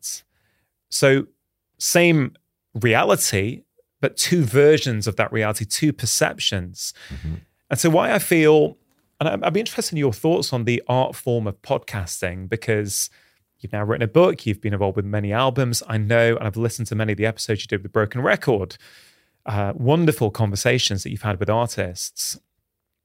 So I'm interested to see your view in the podcasting art form. I feel that this podcast, you know, I, I keep getting stopped by people who are listening to the show and telling me beautiful uh, stories of the impact it's had on them, which is really nice to hear. Absolutely. It's certainly not ego elevating in a way that it would have been 10 years ago because I'm not that person anymore. I don't need that validation. But I think it's helped me more than anyone. Mhm. Like these are the conversations that um, nourish me, that fuel me, that help me understand myself. Yes. And unfortunately, we're not in my studio. You would have met my um, my videographer Gareth, who a mega fan of yours, actually, Rick. Um, but something Gareth only joined the team maybe two or three years ago when we we brought video into the production process. And Gareth probably spends as much time with me as anyone outside my family because he's in with me for every conversation. He sees me beforehand, he sees me after. So he sees me with all the the filters off as well. And he's been wonderful at helping us work that this idea of performance versus authenticity. This whole idea that he would spot that I was like subtly different when the mic's rolling than when the mic's not rolling. Mhm. And so we've, in a variety of ways, just been conscious, aware of can I show up as the same person, same thought process, same intonation in my voice, everything, as if the mic isn't there. Mhm. And it's been really quite, um, it's just been a phenomenal experience because performance, I used to think performance was a good thing growing up. You know, I'm going to now perform on stage. You know, I was in bands for years, Rick. I've been a frontman in bands, a very loud, vivacious Oh, frontman. But that was a personality I put on to hide a deep insecurity, I realized. And actually, my my only goal with each conversation is is it a raw, authentic conversation? Were you as raw and as honest and as unaltered in your tone of voice as you could be? I don't know if you have any comments on that. It, sounds that sounds um it sounds good. Like it's it sounds like I I want to hear it's one of the beautiful things about one that you're not a journalist. One of the things I've noticed is that there's a there's a different conversation that you have with a journalist than you have with a person. And again, not nothing against journalists at all. But the nature of a journalist is different. The way the way a journalist asks questions is different than having a conversation with Yeah. someone. And I think the podcasting revolution is about this the benefit of these long form, Yeah. essentially unedited, heart to heart conversations, and it's something that we very rarely get to hear. It's we we in in um, in normal media life we get snippets and sound bites, and often the snippets and sound bites are taken out of context or chosen for some sensational reason, and we don't we don't really get to know people. And this format is incredible because we're spending hours together Yeah. having a conversation, and there'll be parts that are really interesting and parts that are less interesting and parts Yeah. that are energetic and parts that are not. And it's real. It's this is a real conversation. And I think it's more rooted in reality than like a curated experience of life. It's more real. when you were having these conversations for the Broken Record podcast with, you know, the Chili Peppers, Springsteen, Lenny Kravitz, I'm halfway through that one, which as a huge Lenny fan, it's a really eye opening for me. Mm. Um, how do you prepare for those conversations? Not much. Yeah. Uh, not much. Depends on who the artist is. If it's an artist I know, I may think about it the morning of the the podcast and make a list of possible questions just in case it doesn't come up in the conversation like a backup plan. Um, if it's an artist I don't know, I may listen to some music, do a little research. I might even listen to another interview just to get a sense of who they are, so I'm not surprised when I when I'm speaking to them. Um, that's pretty much that's pretty much it. I, I go in pretty unprepared, honestly. That's interesting. I'm, I'm trying to think in my head how would that be different for when you're about to work with a band or a solo artist on a new album? Yeah. Different art forms. Obviously, in a podcast, you are required to not, not necessarily lead a conversation, but um, be on mic. Yes. Like if you if you if you're working with a band you've never worked with before do you go in cold fresh Yes. Less co- less prepared. or even less prepared Absolutely. because you don't want what anything to be colored by a previous Yeah. I don't want to have. I don't want to come in with any baggage whatsoever. I want to listen to what the artist tells me, and I want to um, whatever's interesting to me in the conversation. I'll ask questions to learn what what is helpful for me to know in that moment. yeah super interesting Yeah. And I have no uh, agenda other than if we're going to make something together, that it be as good as it could be, whatever it is. So I, I, I don't. Um, it dep- like if there's an artist who I I know their music well, I might have not on- not even uh, on purpose. There may be in the back of my mind. It would be fun to hear them doing this. You know, in the back of my mind, some style of some Mhm. style of project for them to do but I would never offer that to start with. It would always be a, let me hear what you want to do, or, yeah and then I, I you know, there may be some idea that, a, again, a backup plan. If nothing else works, there might be an idea, but I would never assume that any idea I had would be uh the right idea. what kind of process do you need to go through or, or are there set uh, practices that you engage in i don't know Artists is rocking up at noon let's say.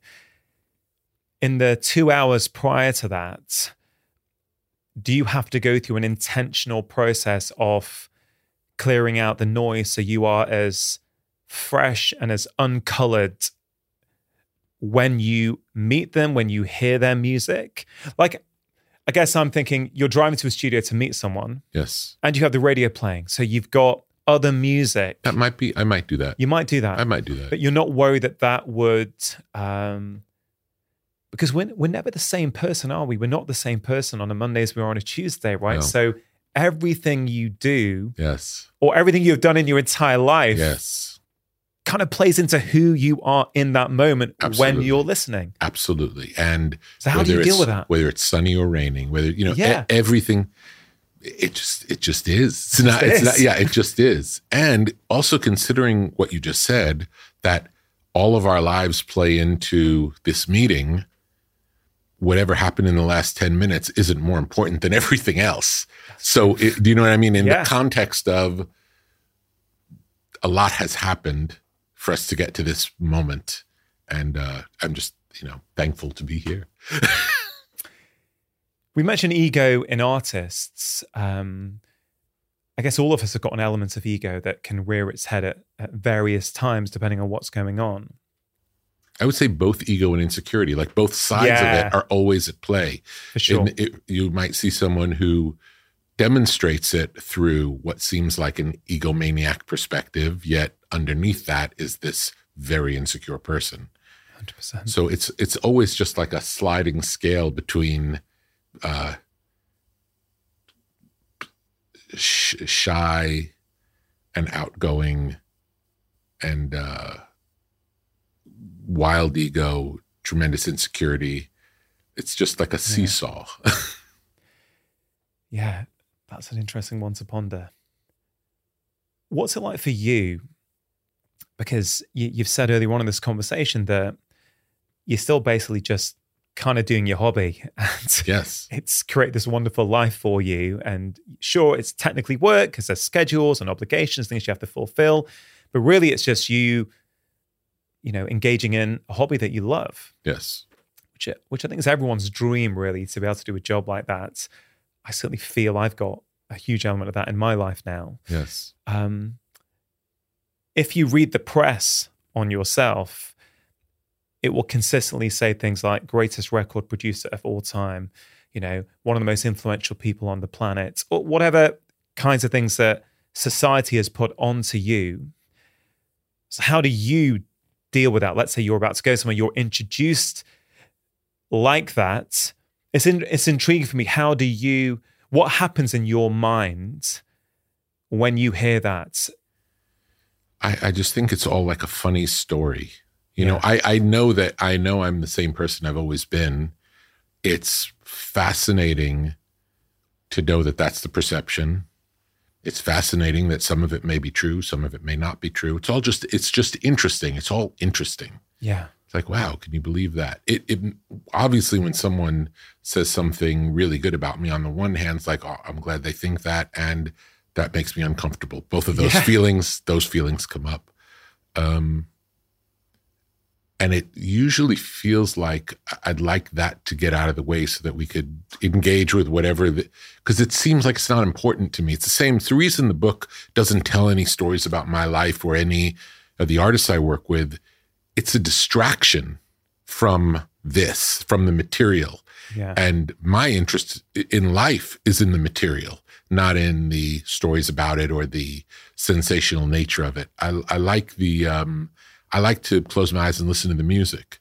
I like to um, engage in a conversation and, he- Yeah. you know, it- meet somebody as who they are. It's Yeah. a very interesting thing that some people, the idea of this putting on a performance or a facade, it's um, it creates a real distortion in the reality field.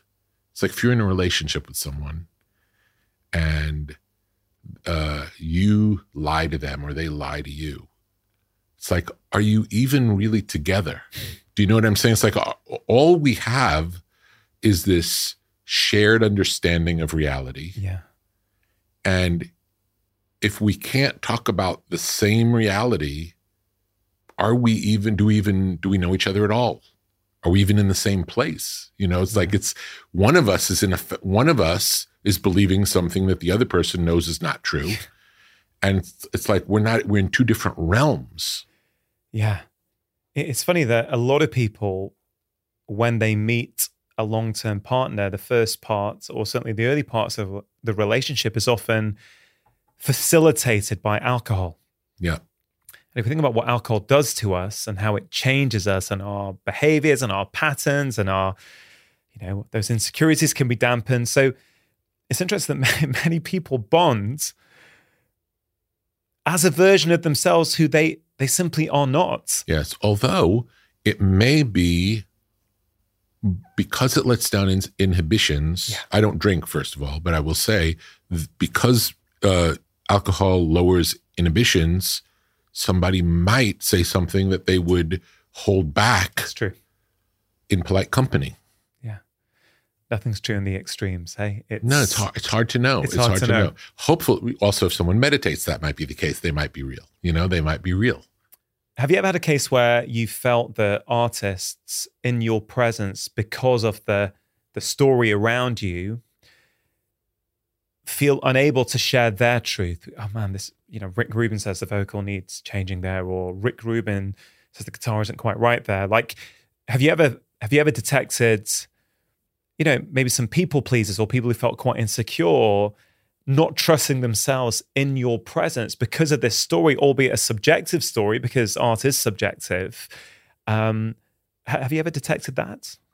Uh, it, it has probably happened. The nature of the process is it's a long process. Yeah. and like maybe when we first met each other we had thoughts about each other whatever it is you Yeah, yeah, first, yeah. but now that we've been talking for however long we've been talking we're just talking it's Yeah. like it's like that it's like whatever uh, ideas anyone comes in with get dispelled very quickly when you just have a conversation and It just becomes people talking. Yeah. This is one of the reasons I I do long form. Yeah. Uh, and it's really interesting. It really speaks to, to some of the ideas in the book. This idea that you make the art you want to make, that's in your heart. Because as we're having this conversation, Rick, you know, it's just over four and a half years since this show started. And uh, it's funny, just before we started, you said, Oh, you got in early. And I was like, No, when I started podcasting, I thought I was late. Yes. Uh, I thought, oh man, this has been going for years. You know, is there any room? And you know, I, I I'd like to believe that there's always uh, space for quality content. Absolutely. I, you, I have to believe that. Absolutely. Um, otherwise, what's the point? Absolutely. Um, but at the time in the UK podcast industry, what they what they would say is that you cannot or you should not do a podcast more than 40 minutes long. yeah. The average commute time is 40 minutes. That's how long they should be. And my Mhm. first few were of that length. I just something didn't sit right with me. And over the next few months, little by little, they started getting longer and Mhm. longer and Mhm. longer. Mhm. And as they got longer, they got more and more popular, which I found was really, really interesting. And there wasn't that many people on this side of the Atlantic at that time doing long form. You know, there was, you know, like Tim Ferriss in America and Rich Roll. Mhm. These guys were doing great long form there, but it wasn't really happening here. It's starting to change a little bit here, but still there's a bias towards shorter content Mhm. which I found interesting. But I think this speaks, I think, to the message you've tried to put out throughout your career that make the art that moves you. Mhm. How do you see the selling of the art compared to the making of the art? And it's something you said before, Rick, about when snippets are taken to be sensationalist or whatever, then there can also be a conflict. I, I, I really struggle with that with this show because the, the conversations are 90 minutes to two hours, maybe two and a half hours. But then we will then take clips to put on platforms like Instagram to raise awareness Mhm. Of hopefully a, a wonderful two hour conversation. Yes. But it's almost in conflicts with what we do because, Not really, because that that's a commercial. okay, It's a different. It's a different. so it's thing. different. You're okay with that. Absolutely. Ethically, ethically, you think that's okay. Absolutely, because again, it's if you want more, this is where the- the- you're you're doing that in service of this. You're Yeah. doing the short form to draw attention to the long form, and the long form is the the thing that you're making that you're proud of. You you any way that you can spread the information in a way that someone engages with the thing that you're doing, that seems okay Yeah. it's a different thing. It's like same like any thoughts about how to release or release a project, how to put it into the world. That starts after you've made it. You know, you make it Yeah. first. And it's just a whole new job that starts after you've made the art as good as it could be. Then, okay, how are we going to turn people on to this? If you start thinking about that before, it's going to uh, undermine the the DNA of it Yeah. it I- becomes a mark you know the, the the project becomes a marketing part of a marketing vehicle yeah. but if you make this beautiful thing first and then okay it's done i've signed off the art's done now how do we turn people onto it and then Yeah. it's a whole new really creative adventure and what is the a different ways- skill set. completely different completely different Yeah. You said you've been writing this book for seven years. Yeah. Or for over seven years, around seven years. yes the process started seven years ago I'm interested in your philosophy on deadlines. Did you have a deadline for this book? i did not So the wider question is for me, the wider question is how do you know when the art is finished and can be shared and released? something I learned through the work working on the book. Um, is this is something I'm not not good at, or at least wasn't good at prior to the book. I'm not a great finisher. I'm a better experimenter than a finisher. So I can tinker away for a long time. Finishing is difficult. I like, I love when it's done, so I don't have to think about it anymore. I like that. I like when it's done. But getting to the point of saying it's done,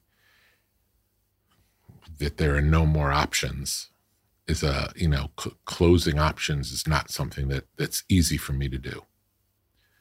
What I came to realize is that there are different points in a project. And in the book, we talk about a seed phase where you're collecting ideas experimentation phase where you're taking those seeds and seeing what they can turn into. Then there's a craft phase where after the seed germinates, now we bring our own filter into it to see if we can, um, how can we shape this thing that the universe wants to give us? And then the final phase is editing and all of the pieces of the finishing part. And in the past, I looked at those all as part of this open ended, it can go on forever. Yeah. And I came to realize the only parts, it's really the first, especially the first two, and sometimes some of the third step where we need time. But the finishing, the last piece of it, you can set a deadline there and it actually might be a good thing and it's not and again i only learned that through working on the book and seeing where my method doesn't work as well as it could. Yeah. That we've already done all the tests. Now it's purely there's no there really isn't more experimentation to do. We've cracked the code. And once we've cracked the code setting a time to get it out is can be a really really helpful thing. Yeah I, I found that so interesting right? Something i've thought a lot about and I guess I have a slightly different perspective, and mm. I, I, wonder. There's no right or wrong. Also, it's like yeah, that's, that's I, I my, just wonder what you're. Yeah. You know, you're someone who I, I res- have a huge amount of respect for. So yeah. I'm, I'm, you know, fascinated by your opinion on this. If I didn't have deadlines, there's no way I would have written five books in the past five years. Yes. No way. Yes. It just would not have happened. Yes. And I have some author friends, one very successful author in America who, you know, four or five years, you know, he'd, he'd had a big hit book and, you know, it was changing people's lives. And for four or five years, he said, oh, I'm still working on my book, I'm still working. I said, mate, honestly, I think you need a deadline because I've heard some of your early stuff three years ago. It was great. Um, because no, no, I'm not quite, I've still got to work through the ideas. And I get that. I don't think there's a hard and fast rule, but my view has become and I guess we all tell ourselves the story that works, that suits our life. So mm. maybe I'm telling myself a story here, but mm. I just see a piece of art as a snapshot in time. Yes. Because that's all it ever can be. So when I finish a manuscript, when I've it's been through edits, I've tweaked it, I've gone away from it, I've come back to it, and it's the date to go to print in which the publisher says we cannot make any more changes, even if you send us any some of those emails in a few weeks like you've done before. Yes, we're done now. Yes. I've learned to embrace that and go, no, that's part of the process. It can only ever be as good as I can make it at the point they press print. Yes. Because my thoughts about these ideas don't just suddenly stop. Yes. So even when it's being printed, I'm seeing things in the world. I'm coming up with new ideas. Oh, had I, if I could change that manuscript, I would. Yes. And so I, I, I give a lot of authors comes to me for advice, and I, I say, guys, listen, take the pressure off yourself, right? It's a snapshot in time. True. So, what's your perspective on that, given what you just said? Because it's it's similar, but it's slightly different, isn't it? It is. It's um, I I do believe that the work's a snapshot in time. I think that's in some ways, without knowing that it's nearly impossible to put anything out. yeah. So it, it is true that it's a snapshot in time and it's all essentially a diary. Um, I, I think it really depends on what it is that you're making. Like, yeah. also, if you're, let's say, you're a newspaper reporter and the newspaper comes out every day, obviously the amount of time and attention that goes into each article is going to be different than if you're writing the, the one book you write a year. And if you write one book every five years, the time and attention that goes into that book is going to be different than the one that you write in one year. It just is the nature of time. And I don't think there's a, a, a correct schedule for any of these things. Yeah. You know, you're on the schedule of this is what I can put out once a year, and this is the schedule I like. And there's nothing wrong with that. There's certain artists, certain uh, musicians who put out an album every three to you know three or four years, and then there are some artists who put out an album every yeah. year. And one's not right, and one's not wrong. It's it's uh, and there's also a habit involved. I know um, with the artists that I work on, I've worked with for a long time. We tend to overwrite. I, I like this process of um, like, for example, with the the Chili Peppers. If there are going to be uh, twelve songs on an album, we might record 30 or 35 songs. We might mm. finish 35 songs to have 12 on an album. So every album we put out in some ways is a greatest hits of three albums yeah. put into one. And that's just a habit I got into of of uh, and and not all artists will go, you know, not all artists are up for that. Some artists, you know, write eight songs and think, okay, maybe I need one more to be done and that's all they're willing to do. So it really depends on it depends on the artist. And again, there's no right or wrong. Yeah, it's like no... these are just different ways of approaching it. Yeah. There is there is I do believe that the more you have to choose from, chances are it'll be better. Yeah. I think.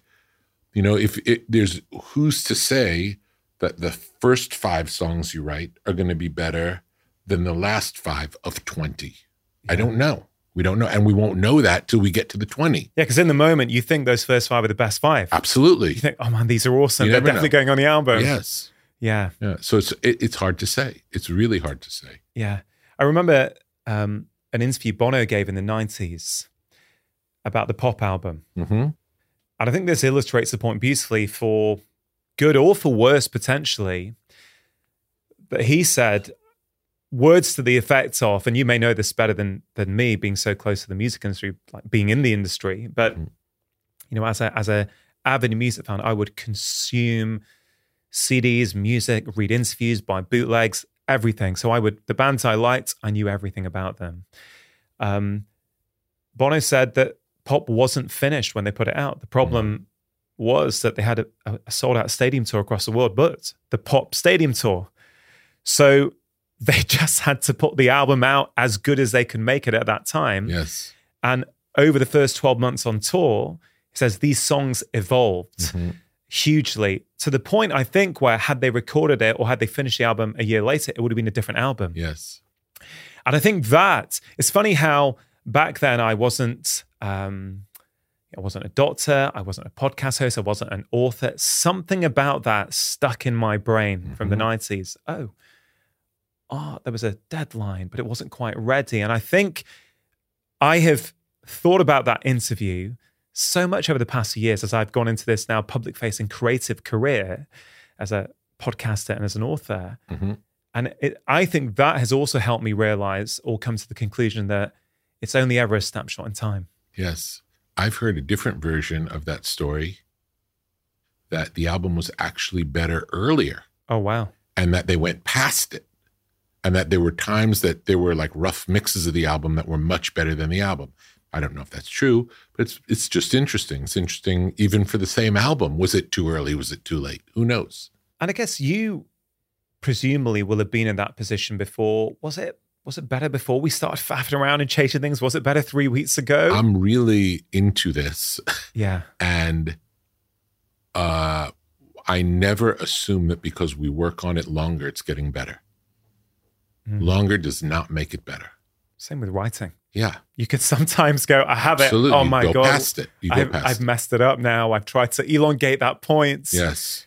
And that's where collaboration comes in. It's like, hey, it was better before. Absolutely. And also we can even do it with ourselves because I always refer back. Like um there'll be a moment when I feel like we have something, like early in the process of like this, this is the clue of what we're gonna you know, like this the yeah. the seed that we love, the the demo, the yeah, uh, yeah. it might even be a snippet of just uh, the way uh, the feel of a certain piece of music, or it could be a tiny little fragment. But this fragment is the reason we're going to go on this journey. I always refer back to that fragment later on and say, are we as good as the fragment? Are we better than the fragment? Are we worse than the fragment? Because if it's it's fine to be different than the fragment, but if it's not at least as good as the fragment, it's all been a waste of time. That must be really hard. Yeah. Well, I'll give you a, a, specific example. The first album I put out with Johnny Cash was essentially Johnny Cash in my living room playing me songs on a guitar. That was not the intention for that album. Mm-hmm. The original intention was those were we were figuring out what songs to do. He was demonstrating the songs for me. And then we went to different studios with different bands and tried recording the songs in different ways. And none of them were as interesting as what he played in the living room for me. And that's what ended up being the album. For many people, because they went to the, the issue and expense of going to the studio with musicians, the studio version would be the album. In our case, it's like, what's the best of what we have? Well, actually, that original homemade demo was more interesting than the produced version. Yeah. So we put out the homemade demo version. Is it possible for there to be a perfect album? I don't know. There, there are some that when I listen to them, they feel perfect to me. And and when I say perfect, it's like perfect in its with all of its imperfections, like perfect for what it is. Yeah. You know, for me, when I listen to the White Album, it feels like I wouldn't change anything. You know, I mean, not that I could, but that when I listen to it, it's like, yeah, that's how that goes. There's a D'Angelo album called Voodoo that I love. I wish I made that album. It's a beautiful album. And that one, when I listen to it, it's like, there's nothing else like that. It's so good. Yeah. There, uh, Love Forever Changes is one that, um, when I listen to it, it's, uh, it's a unique, one of a kind album. No one made an album before it or after it like it and it's magnificent. Yeah. So interesting. You said to you. Yeah, it's only to me. Exactly. It, it's only it can only me. ever be. No, there's a, and it's no, there's no, and I'm sure that the, there are many fans of, you know, their favorite artists made albums that are that in their mind are perfect, and it's great. Yeah. It's great. It's yeah. only it, we all have our own stories. You know, it's nothing. Nothing is true. it's how we perceive it. I've struggled with perfectionism a lot of my life, mm-hmm. and um, I, I've again, I, I, I keep bringing up how this podcast has changed my life. Mm-hmm. One of the things it's done that I haven't mentioned so far is it's helped me to embrace imperfection. Yes. Because on these long form conversations, it's not about perfection. Actually, if there's a stumble, if you don't quite get your words out the right way, if someone comes in with coffee, it's I think that's the vibe. You know, it's the. I think I think podcasts are the modern day campfire in a, in a massive way. I think that's why these long form conversations are taking off all around the world. People are feeling a deep sense of connection. And I remember when I was at university at Edinburgh, where I was at medical school, I played in a bands. That's kind of well, a huge focus for me in, in Edinburgh. And we were in the studio near Edinburgh Airport called Split Level, and you know it was really exciting for us because it was the first time we'd been in a recording studio. You know, so you know you're a young band trying to make your way, and oh, this is a studio. And again, I look back now and think I would bring perform. Oh, I mean, it's in the studio, so it's got to be a certain way. Mm-hmm. Again is I didn't realize at the time actually, but it's taking you out of authenticity and into a, some sort of performance aspect, which yes. I thought I needed to do. But I remember there was a there was a song I wrote called "Tell Me Why," and we went in there all weekend. I must have recorded the vocal track thirty or forty times. Oh no, it's not quite right, not quite right. And then with the engineer, we went through line by line, picking the perfect line, and the finished version or that iteration probably had 20 different takes in it, each line perfect in its own right. You play it afterwards, it sounded awful. Mm. And I was like, I don't get it. I don't get there's 20 perfect lines in there, but the soul was missing. There was just something. So I think I didn't realize it at the time. I can articulate it now looking back. But Is that something you've seen happen in the studio before? Is that something you still experience? Absolutely. And we'll, you know, we'll often do multiple vocal takes and put them together. And sometimes it's not about looking for perfection. Yeah. It's looking for the thing that interests you. You know, you're you're listening for which lines sound interesting and which ones work best together more than is each one perfect. Mm-hmm. But there are lots there are lots of records where um lots of recordings where every line is perfect and they work, you know. If we listen to uh Earth, Wind and Fire records are fairly perfect and they're magnificent. Yeah. So again, there's no right or wrong. There's no right or wrong, no, Yeah. for sure. I mean, music has a way of just doing something inside to people that I think very few other art forms can do. Um, and and I guess we all experience it differently. I've always, like, I've always felt I, I viscerally can feel certain things in music. I know you've worked with Chad Smith on many occasions of Yes. the Chili Peppers. Yes. He's one of my favorite drummers. And for me, when I hear, I've always felt this like Chad can play what is seemingly a 4 4 rock beat. But I feel like he's talking to me Yes. Through that. Any other drummer or drummers I know would play it, it would just sound like a very metronomic, um, static 4 4 rock beats. Yes. but Chad seems to bring it alive as if those drums are talking to me, like he's having a conversation with me. And I remember when I saw them live in Manchester a few years ago, it was just incredible how I don't know. What is it you've worked with him? What do you think it is? I mean, it, it, it's unbelievable, and it's true with the, they're the musicians who who just transcend their instruments. He's one of those people where it, it what he's what he's playing doesn't have to draw attention to itself. He can play the simplest thing, yet you can feel it's different than the way anyone else plays it, and it's and it it it just lives in a different way. It's true with uh, guitar players, true with musicians, it's true with great bands. yeah, What makes a band great usually is the way each of the members feel the music, the differences between each of the way the members feel the music. Like in um, in Metallica, the drums push ahead of the guitars. Yeah. In ACDC, the drums lag behind the guitars. And that's part of the sound of those bands. It's it's the imperfection. That's what makes it sound. That that the tension created by the way each musician interprets the music and the different timings combined together to make this sound that's bigger than everybody playing it exactly precisely correctly. yeah. I think there's a lesson in that for all of us in our relationships and in our lives in, in so many ways. Rick, you've been public about your struggles with depression Mhm. in the past. I wonder if you could sort of talk us through what happened. One of the key elements of that for me is that you have said that you feel more grounded now than you did before you suffered from depression. Yes. Before I suffered depression, I felt more like um,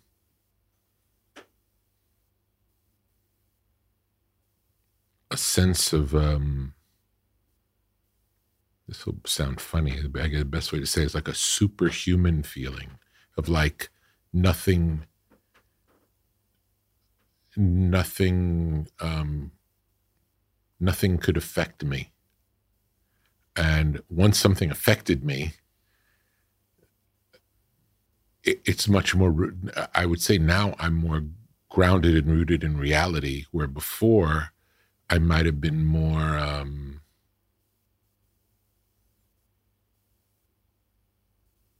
I don't know the right word for it. Yeah, I can't think of the right word, but just n- n- not, um, I wasn't able to empathize as much with other people's problems before because it didn't seem to me like it was possible. Like I didn't have an understanding of what difficulties felt like because it, it I was apart from it. Yeah. And when I say that, I still had difficulties, but but they were manageable. Depression is different than regular difficulties.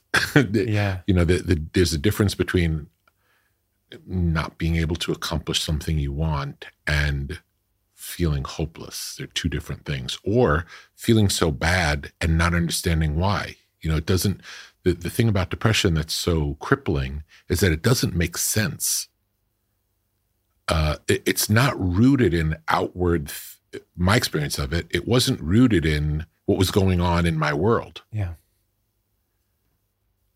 It was just something um, triggered this emotional response that I'd never had before. And I felt like I was dying. It was a wild experience and it lasted a long time. It was a comment, wasn't it, made by someone? Yeah, it was just a comment. And it was a comment that anyone else heard the comment in my position would have been like, oh, okay, we'll deal with it when we get back. But for some reason, it was, um, it touched a nerve of vulnerability that had never been touched in me before. Was it that, I guess, as an adult, you'd had huge amounts of success in music right from the get go? Mm-hmm. Or was it to do with I don't know, elements of your childhood? Was it happy, peaceful? Was it, did it go without? I think you've said once before that you hadn't really had to overcome many obstacles. So when that happened, you had no tools to deal with it. That's exactly right. That's So- exactly what it was. I, I, I had So was it an idyllic childhood? Absolutely. I was an only child. I was, uh, I would say I, w- I was spoiled, although I didn't, I wouldn't, I don't know that I necessarily acted spoiled, but I didn't, um, my wants were met Yeah. in childhood and, and then had great success before I even knew that I was started a career. So I wasn't prepared for any type of um, it's and i guess w- what it really had to do with s- the sense of support so i always had the sense that my parents supported me in anything that i wanted to do that's the way they raised me it was like you're great you could do anything and we will support you to the end of time Yeah. and then when i had success in music the powers that be in music when you're successful are very supportive Yeah. so I had this ramp of support. And then when I turned 33, um, someone questioned it for the first time. And again, it was minor. It worked out. It actually ended up in a better place than it would have been had it not happened. It was all fine. But I just didn't have the, I didn't know how to deal with it. And without even knowing what was happening, because I didn't really know what depression was. I didn't know what a panic attack was. I just knew that I couldn't sleep. I couldn't breathe and I thought I was dying. It was a wild, wild experience. And did you at the time know with your rational mind, this is nothing? no, So it wasn't that you knew cognitively, this is nothing, I shouldn't be reacting like this, but I am. You just didn't know. Did you feel out of control? absolutely, but but not in a way. I felt out of control in a way that I didn't understand. I didn't understand what was happening. Yeah. It none of it made sense. The way my body was reacting didn't make sense. Felt like I had no control of myself. I had no control because again, I can't say that what what the comment was anything that upset me in the moment. It wasn't like that. It was more of just a it was like a question mark, but somehow it like planted a seed in me or or like um it's like it let the air out of my balloon. Yeah. That's what it felt like. Do you still consider yourself someone who suffers with depression? I would say I, I can be moody.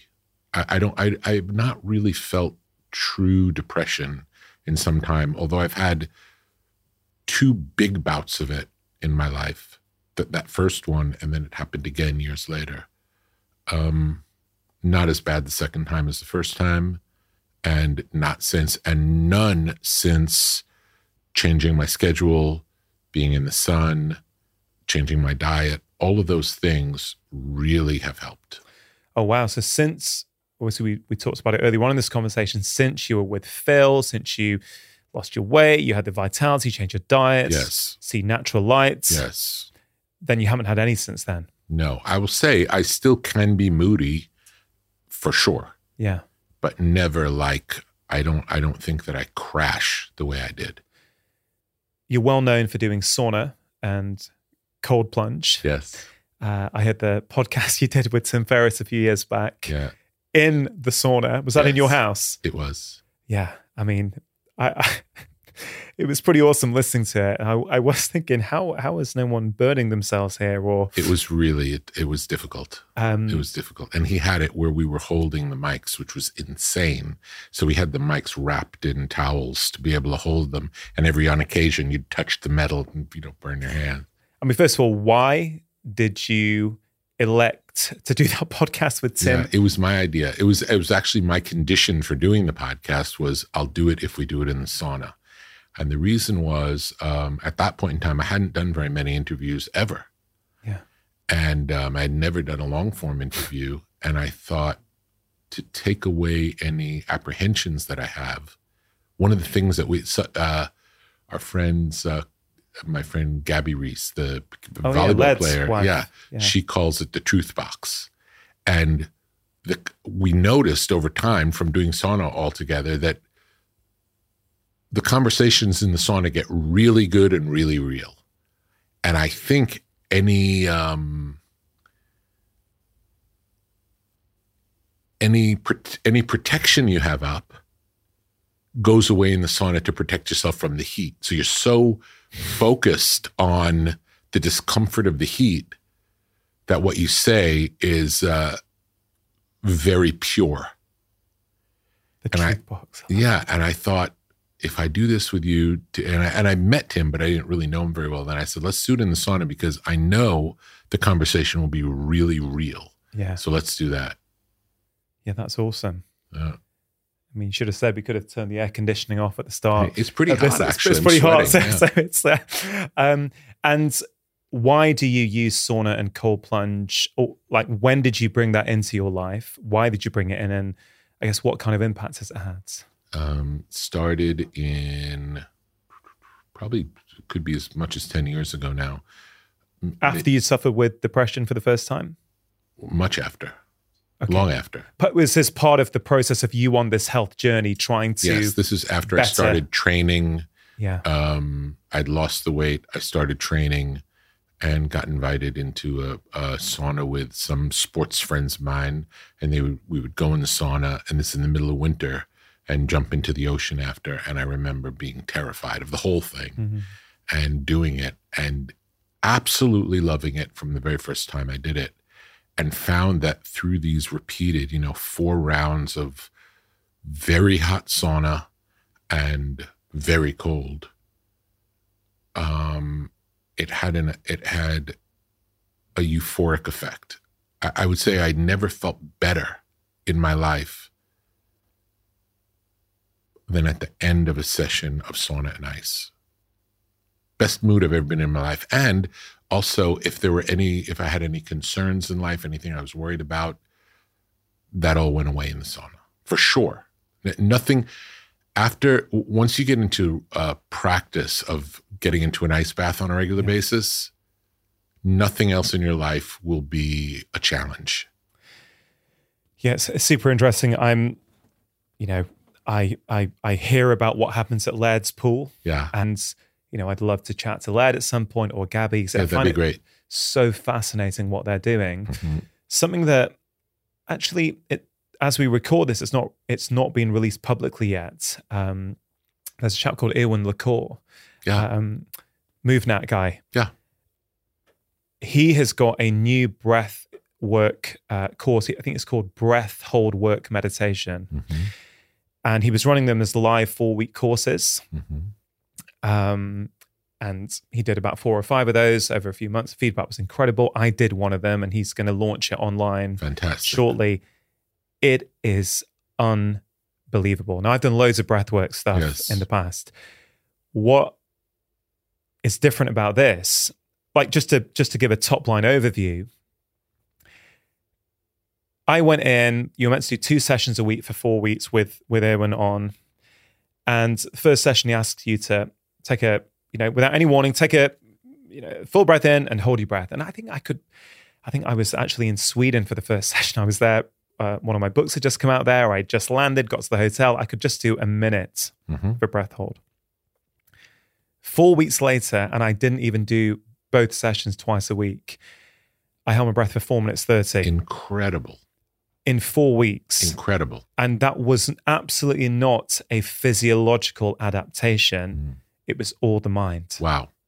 And and what why I feel this practice is so phenomenal, a bit like what you just said about the colds. Yes.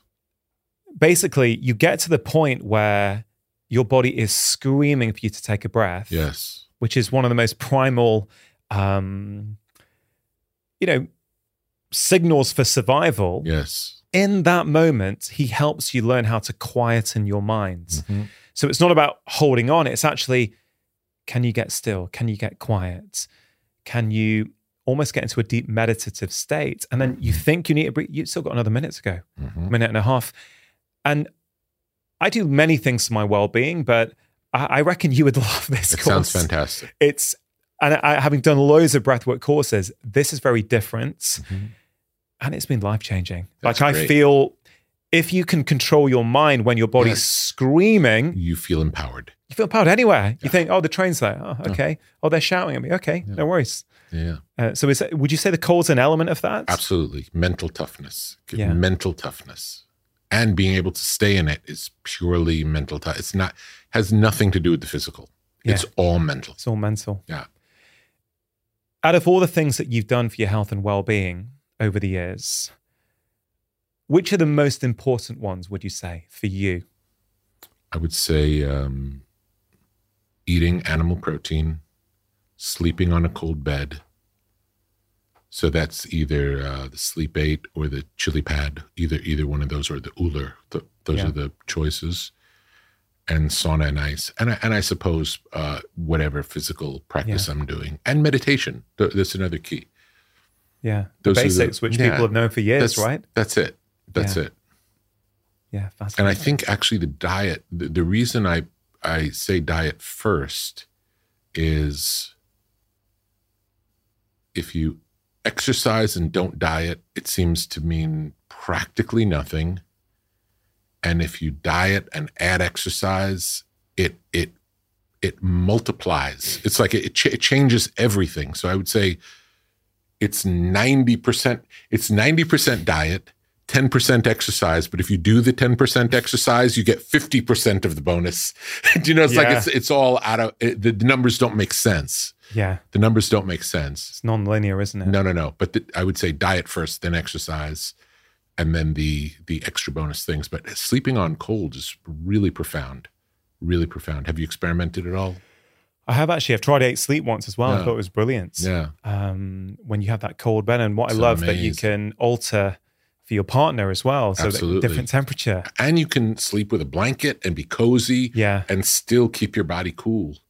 Um, I sleep much deeper on a cold bed, and I like that. bring anything with you when you're traveling to try and replicate that. No, uh, well, I in the different places in the world, I have houses in different places, and I, I have cold sleeping in all the places that I live. But on this trip, I don't have it, and it's and my sleep is falling apart. There you go. Yeah. To the point where you might bring something with you next time. I don't you- know. It's big to bring. It's, It's like I have to bring. figure out a way. Yeah. I have to figure out a way. I'm hoping it gets to the point where it's popular enough where will- they'll just be everywhere. Yeah. I'm sure it will soon. Yeah. Um, be nice like a biohacking hotel that has only red lights at night and uh, oh man, the, the the lights in hotels at night, the Yeah. bane of many people's existence. The bright lights. Could I ask you a bit of advice? sure Almost feel a bit cheeky asking, but I guess it's not in private. It's while, whilst the fine. microphones are running. that's fine You know, if someone had told me when I was 14 I'd be sitting face to face with you, the the the the teenage Rangan probably wouldn't have believed it. hmm And over the past few years, I've realized that um, I wrote a section in my last one about worshiping the wrong heroes, that this idea of hero worship is fundamentally flawed. It's an idea I'm, I'm kind of really working on at the moment, maybe for my next book.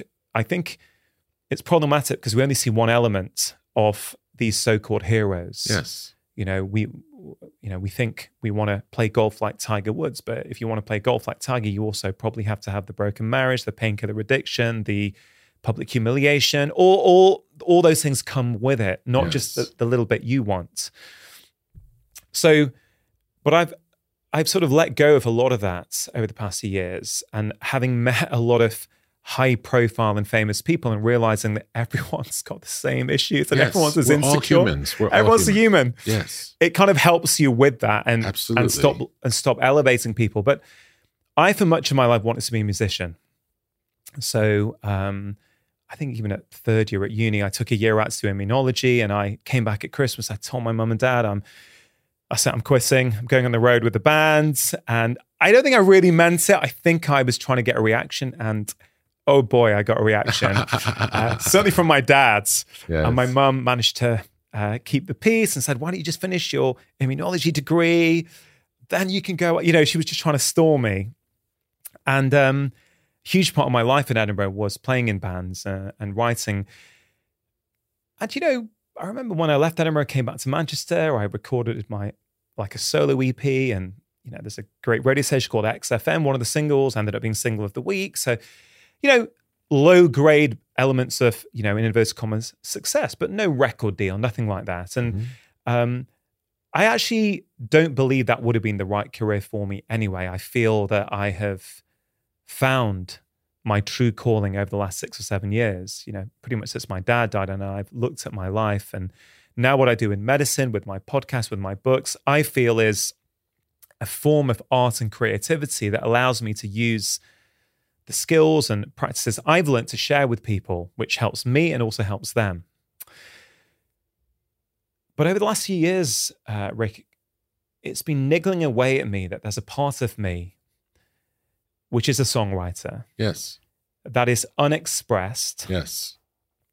And I think it's really become clear over the last two weeks because, as part of my research for this conversation, I've been delving into albums I haven't heard in years Mhm. Blood Sugar Sex Magik, Wildflowers. Uh, it's just been such a joy. And I'm feeling that visceral connection again to music. But the problem, Rick, in my head, and I guess I'm asking you as an invisible, now a visible life coach, Mhm.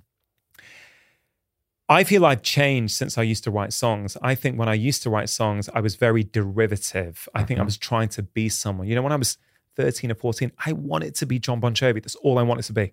Like I literally wanted to be him. And I think Yeah. some of my intonations, Yeah. you know, like many British people, we put on an American accent when singing because I don't know why. Is it softer? Is it less harsh? And now, when because I recently have been picking up the guitar again, I've got some verses going, got some things going, and I'm like, that's pretty good. And but I I feel that I've got old patternings in my voice that I don't feel are authentically me. So I have a real struggle Mhm. through my podcasting and uh, literary career. Yes. I feel, particularly with my last book, I found my voice and Yes. who I am. Yes. But I don't feel, and again, I'm probably being harsh on myself, but I don't feel that my singing voice Yes. is in the same place.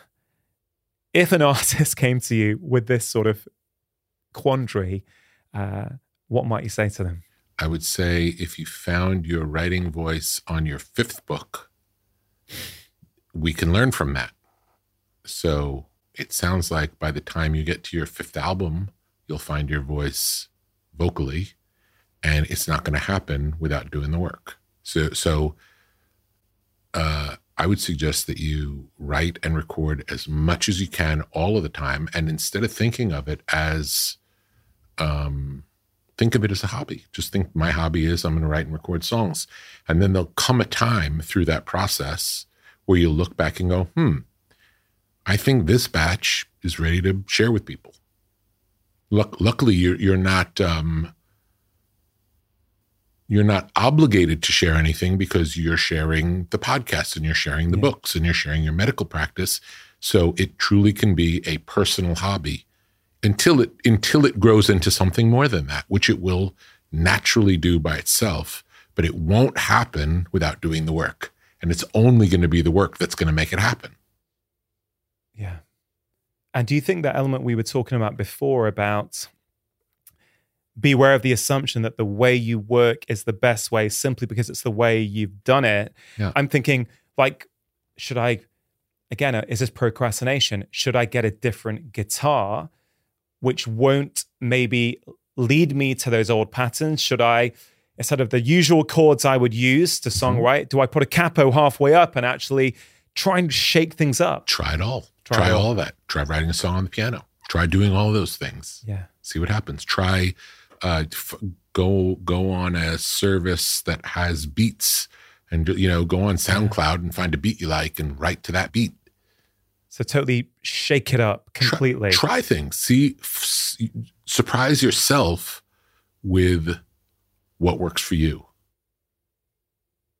I, I just, I love that advice, and um, it's adv- it's advice that I literally will put into practice immediately. Beautiful. And um, You'll definitely learn through the pro- you know you'll learn both through successful and failed experiments. Like each one will Yeah. get you closer to where you're going, and it's it's impossible to know until you try as many things as you can try, and you'll be surprised, and you'll say, "Oh, these these three things are all kind of good. I've never done them these way before." Or the old way is still the best, or you, you Yeah. won't know. There's no way to know. Um, and you also find out what's most fun, like what where where you what part of the discovery process is most exciting to you and that might work its way into it sounding a particular way if you're engaging in it in a way that um, sparks something new in you out of the excitement of the way that it's happening yeah, so much to think about. It's it's really something that I just can't shake at the moment, and I feel I'm, I don't regret not playing as much for the last six or seven years. Yes. uh, I've still got with my band a covers band in Chamonix in France, and we'll go and play t- two or three gigs every winter, and Mhm. yeah, but they're covers, you know, and that's nothing wrong with that. People No, are having a good time. We enjoy playing, but yes I do feel. Do you feel there's a limit to creativity? Um, I, I, what I mean by that is I have told myself over the past few years, "Oh, wrong, and you're using up your creative energy." And I know this as I say it, so I, I guess I'm bringing it out into the open no to yeah, in my books and my podcast. So I don't have much left no for songwriting. no no no no you may not you may run out of energy but not creativity you know you may be too tired but that's all not not the in some ways the more you engage in in different creative practices the better they all get Yeah. they all get better the thing that taps out first is just energy you know you run out of steam Yeah. but not not out of ideas or creative spirit that that's uh it's eternal and forever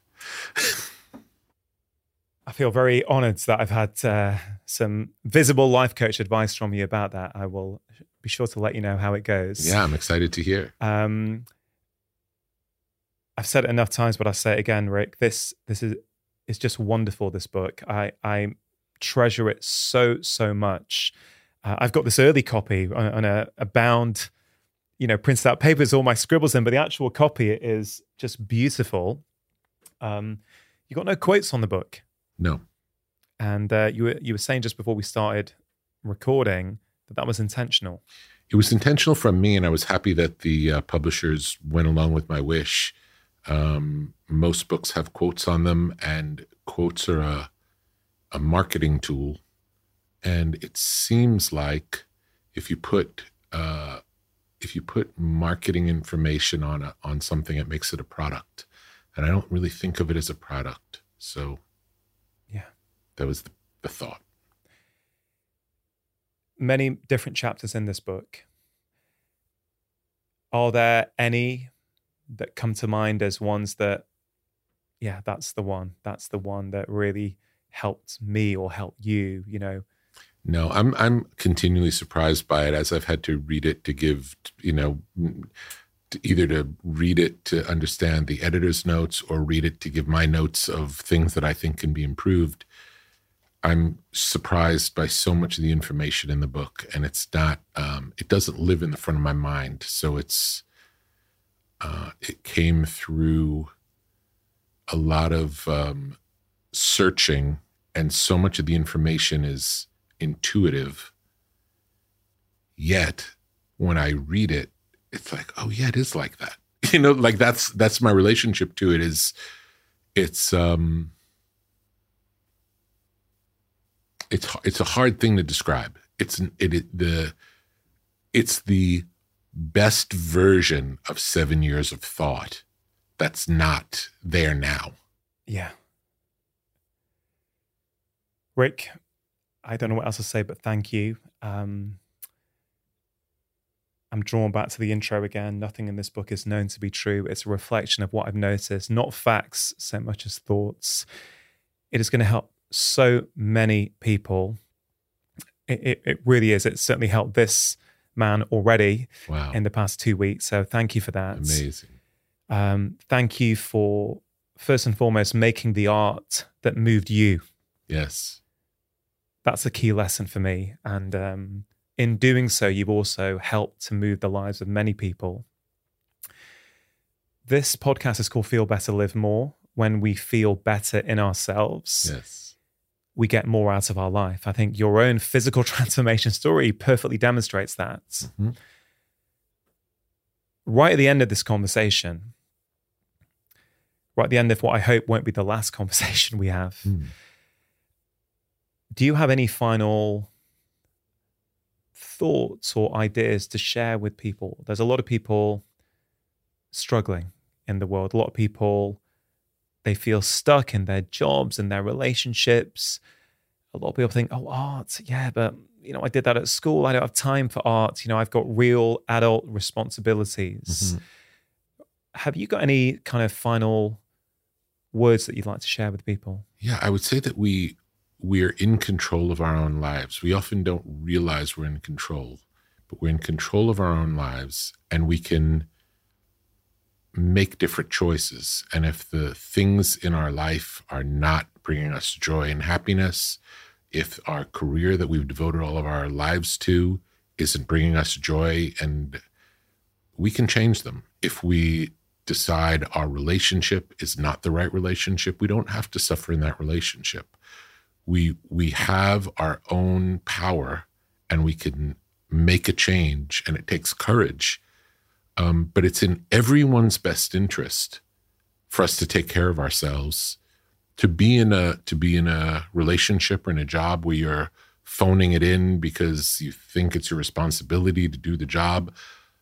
There's probably someone who would do that job with passion and bring more to it than you are.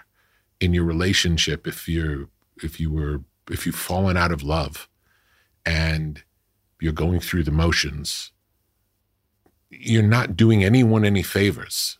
It's not real. And um and if you feel depressed and you can't manage the life you're in you can go move to another part of the world. You can live on a beach. You know you can you can there's so many options available to us that we don't you know we're stuck in our small story of who we are and what our lives are.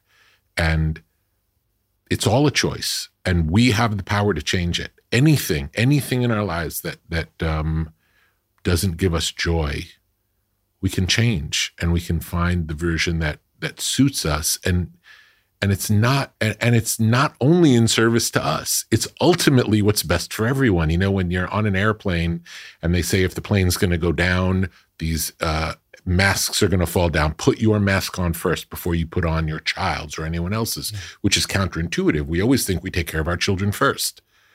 But if you're not taking care of yourself, you can't take care of anyone else.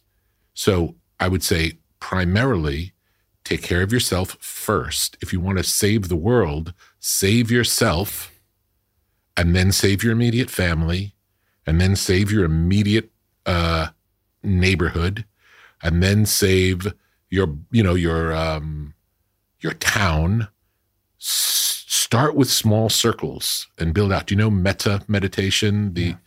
metta meditation is uh may i be filled with loving kindness may i be well may i be peaceful and at ease may i be happy. We repeat these four phrases over and over again. And for the first year or so of doing it it's may i.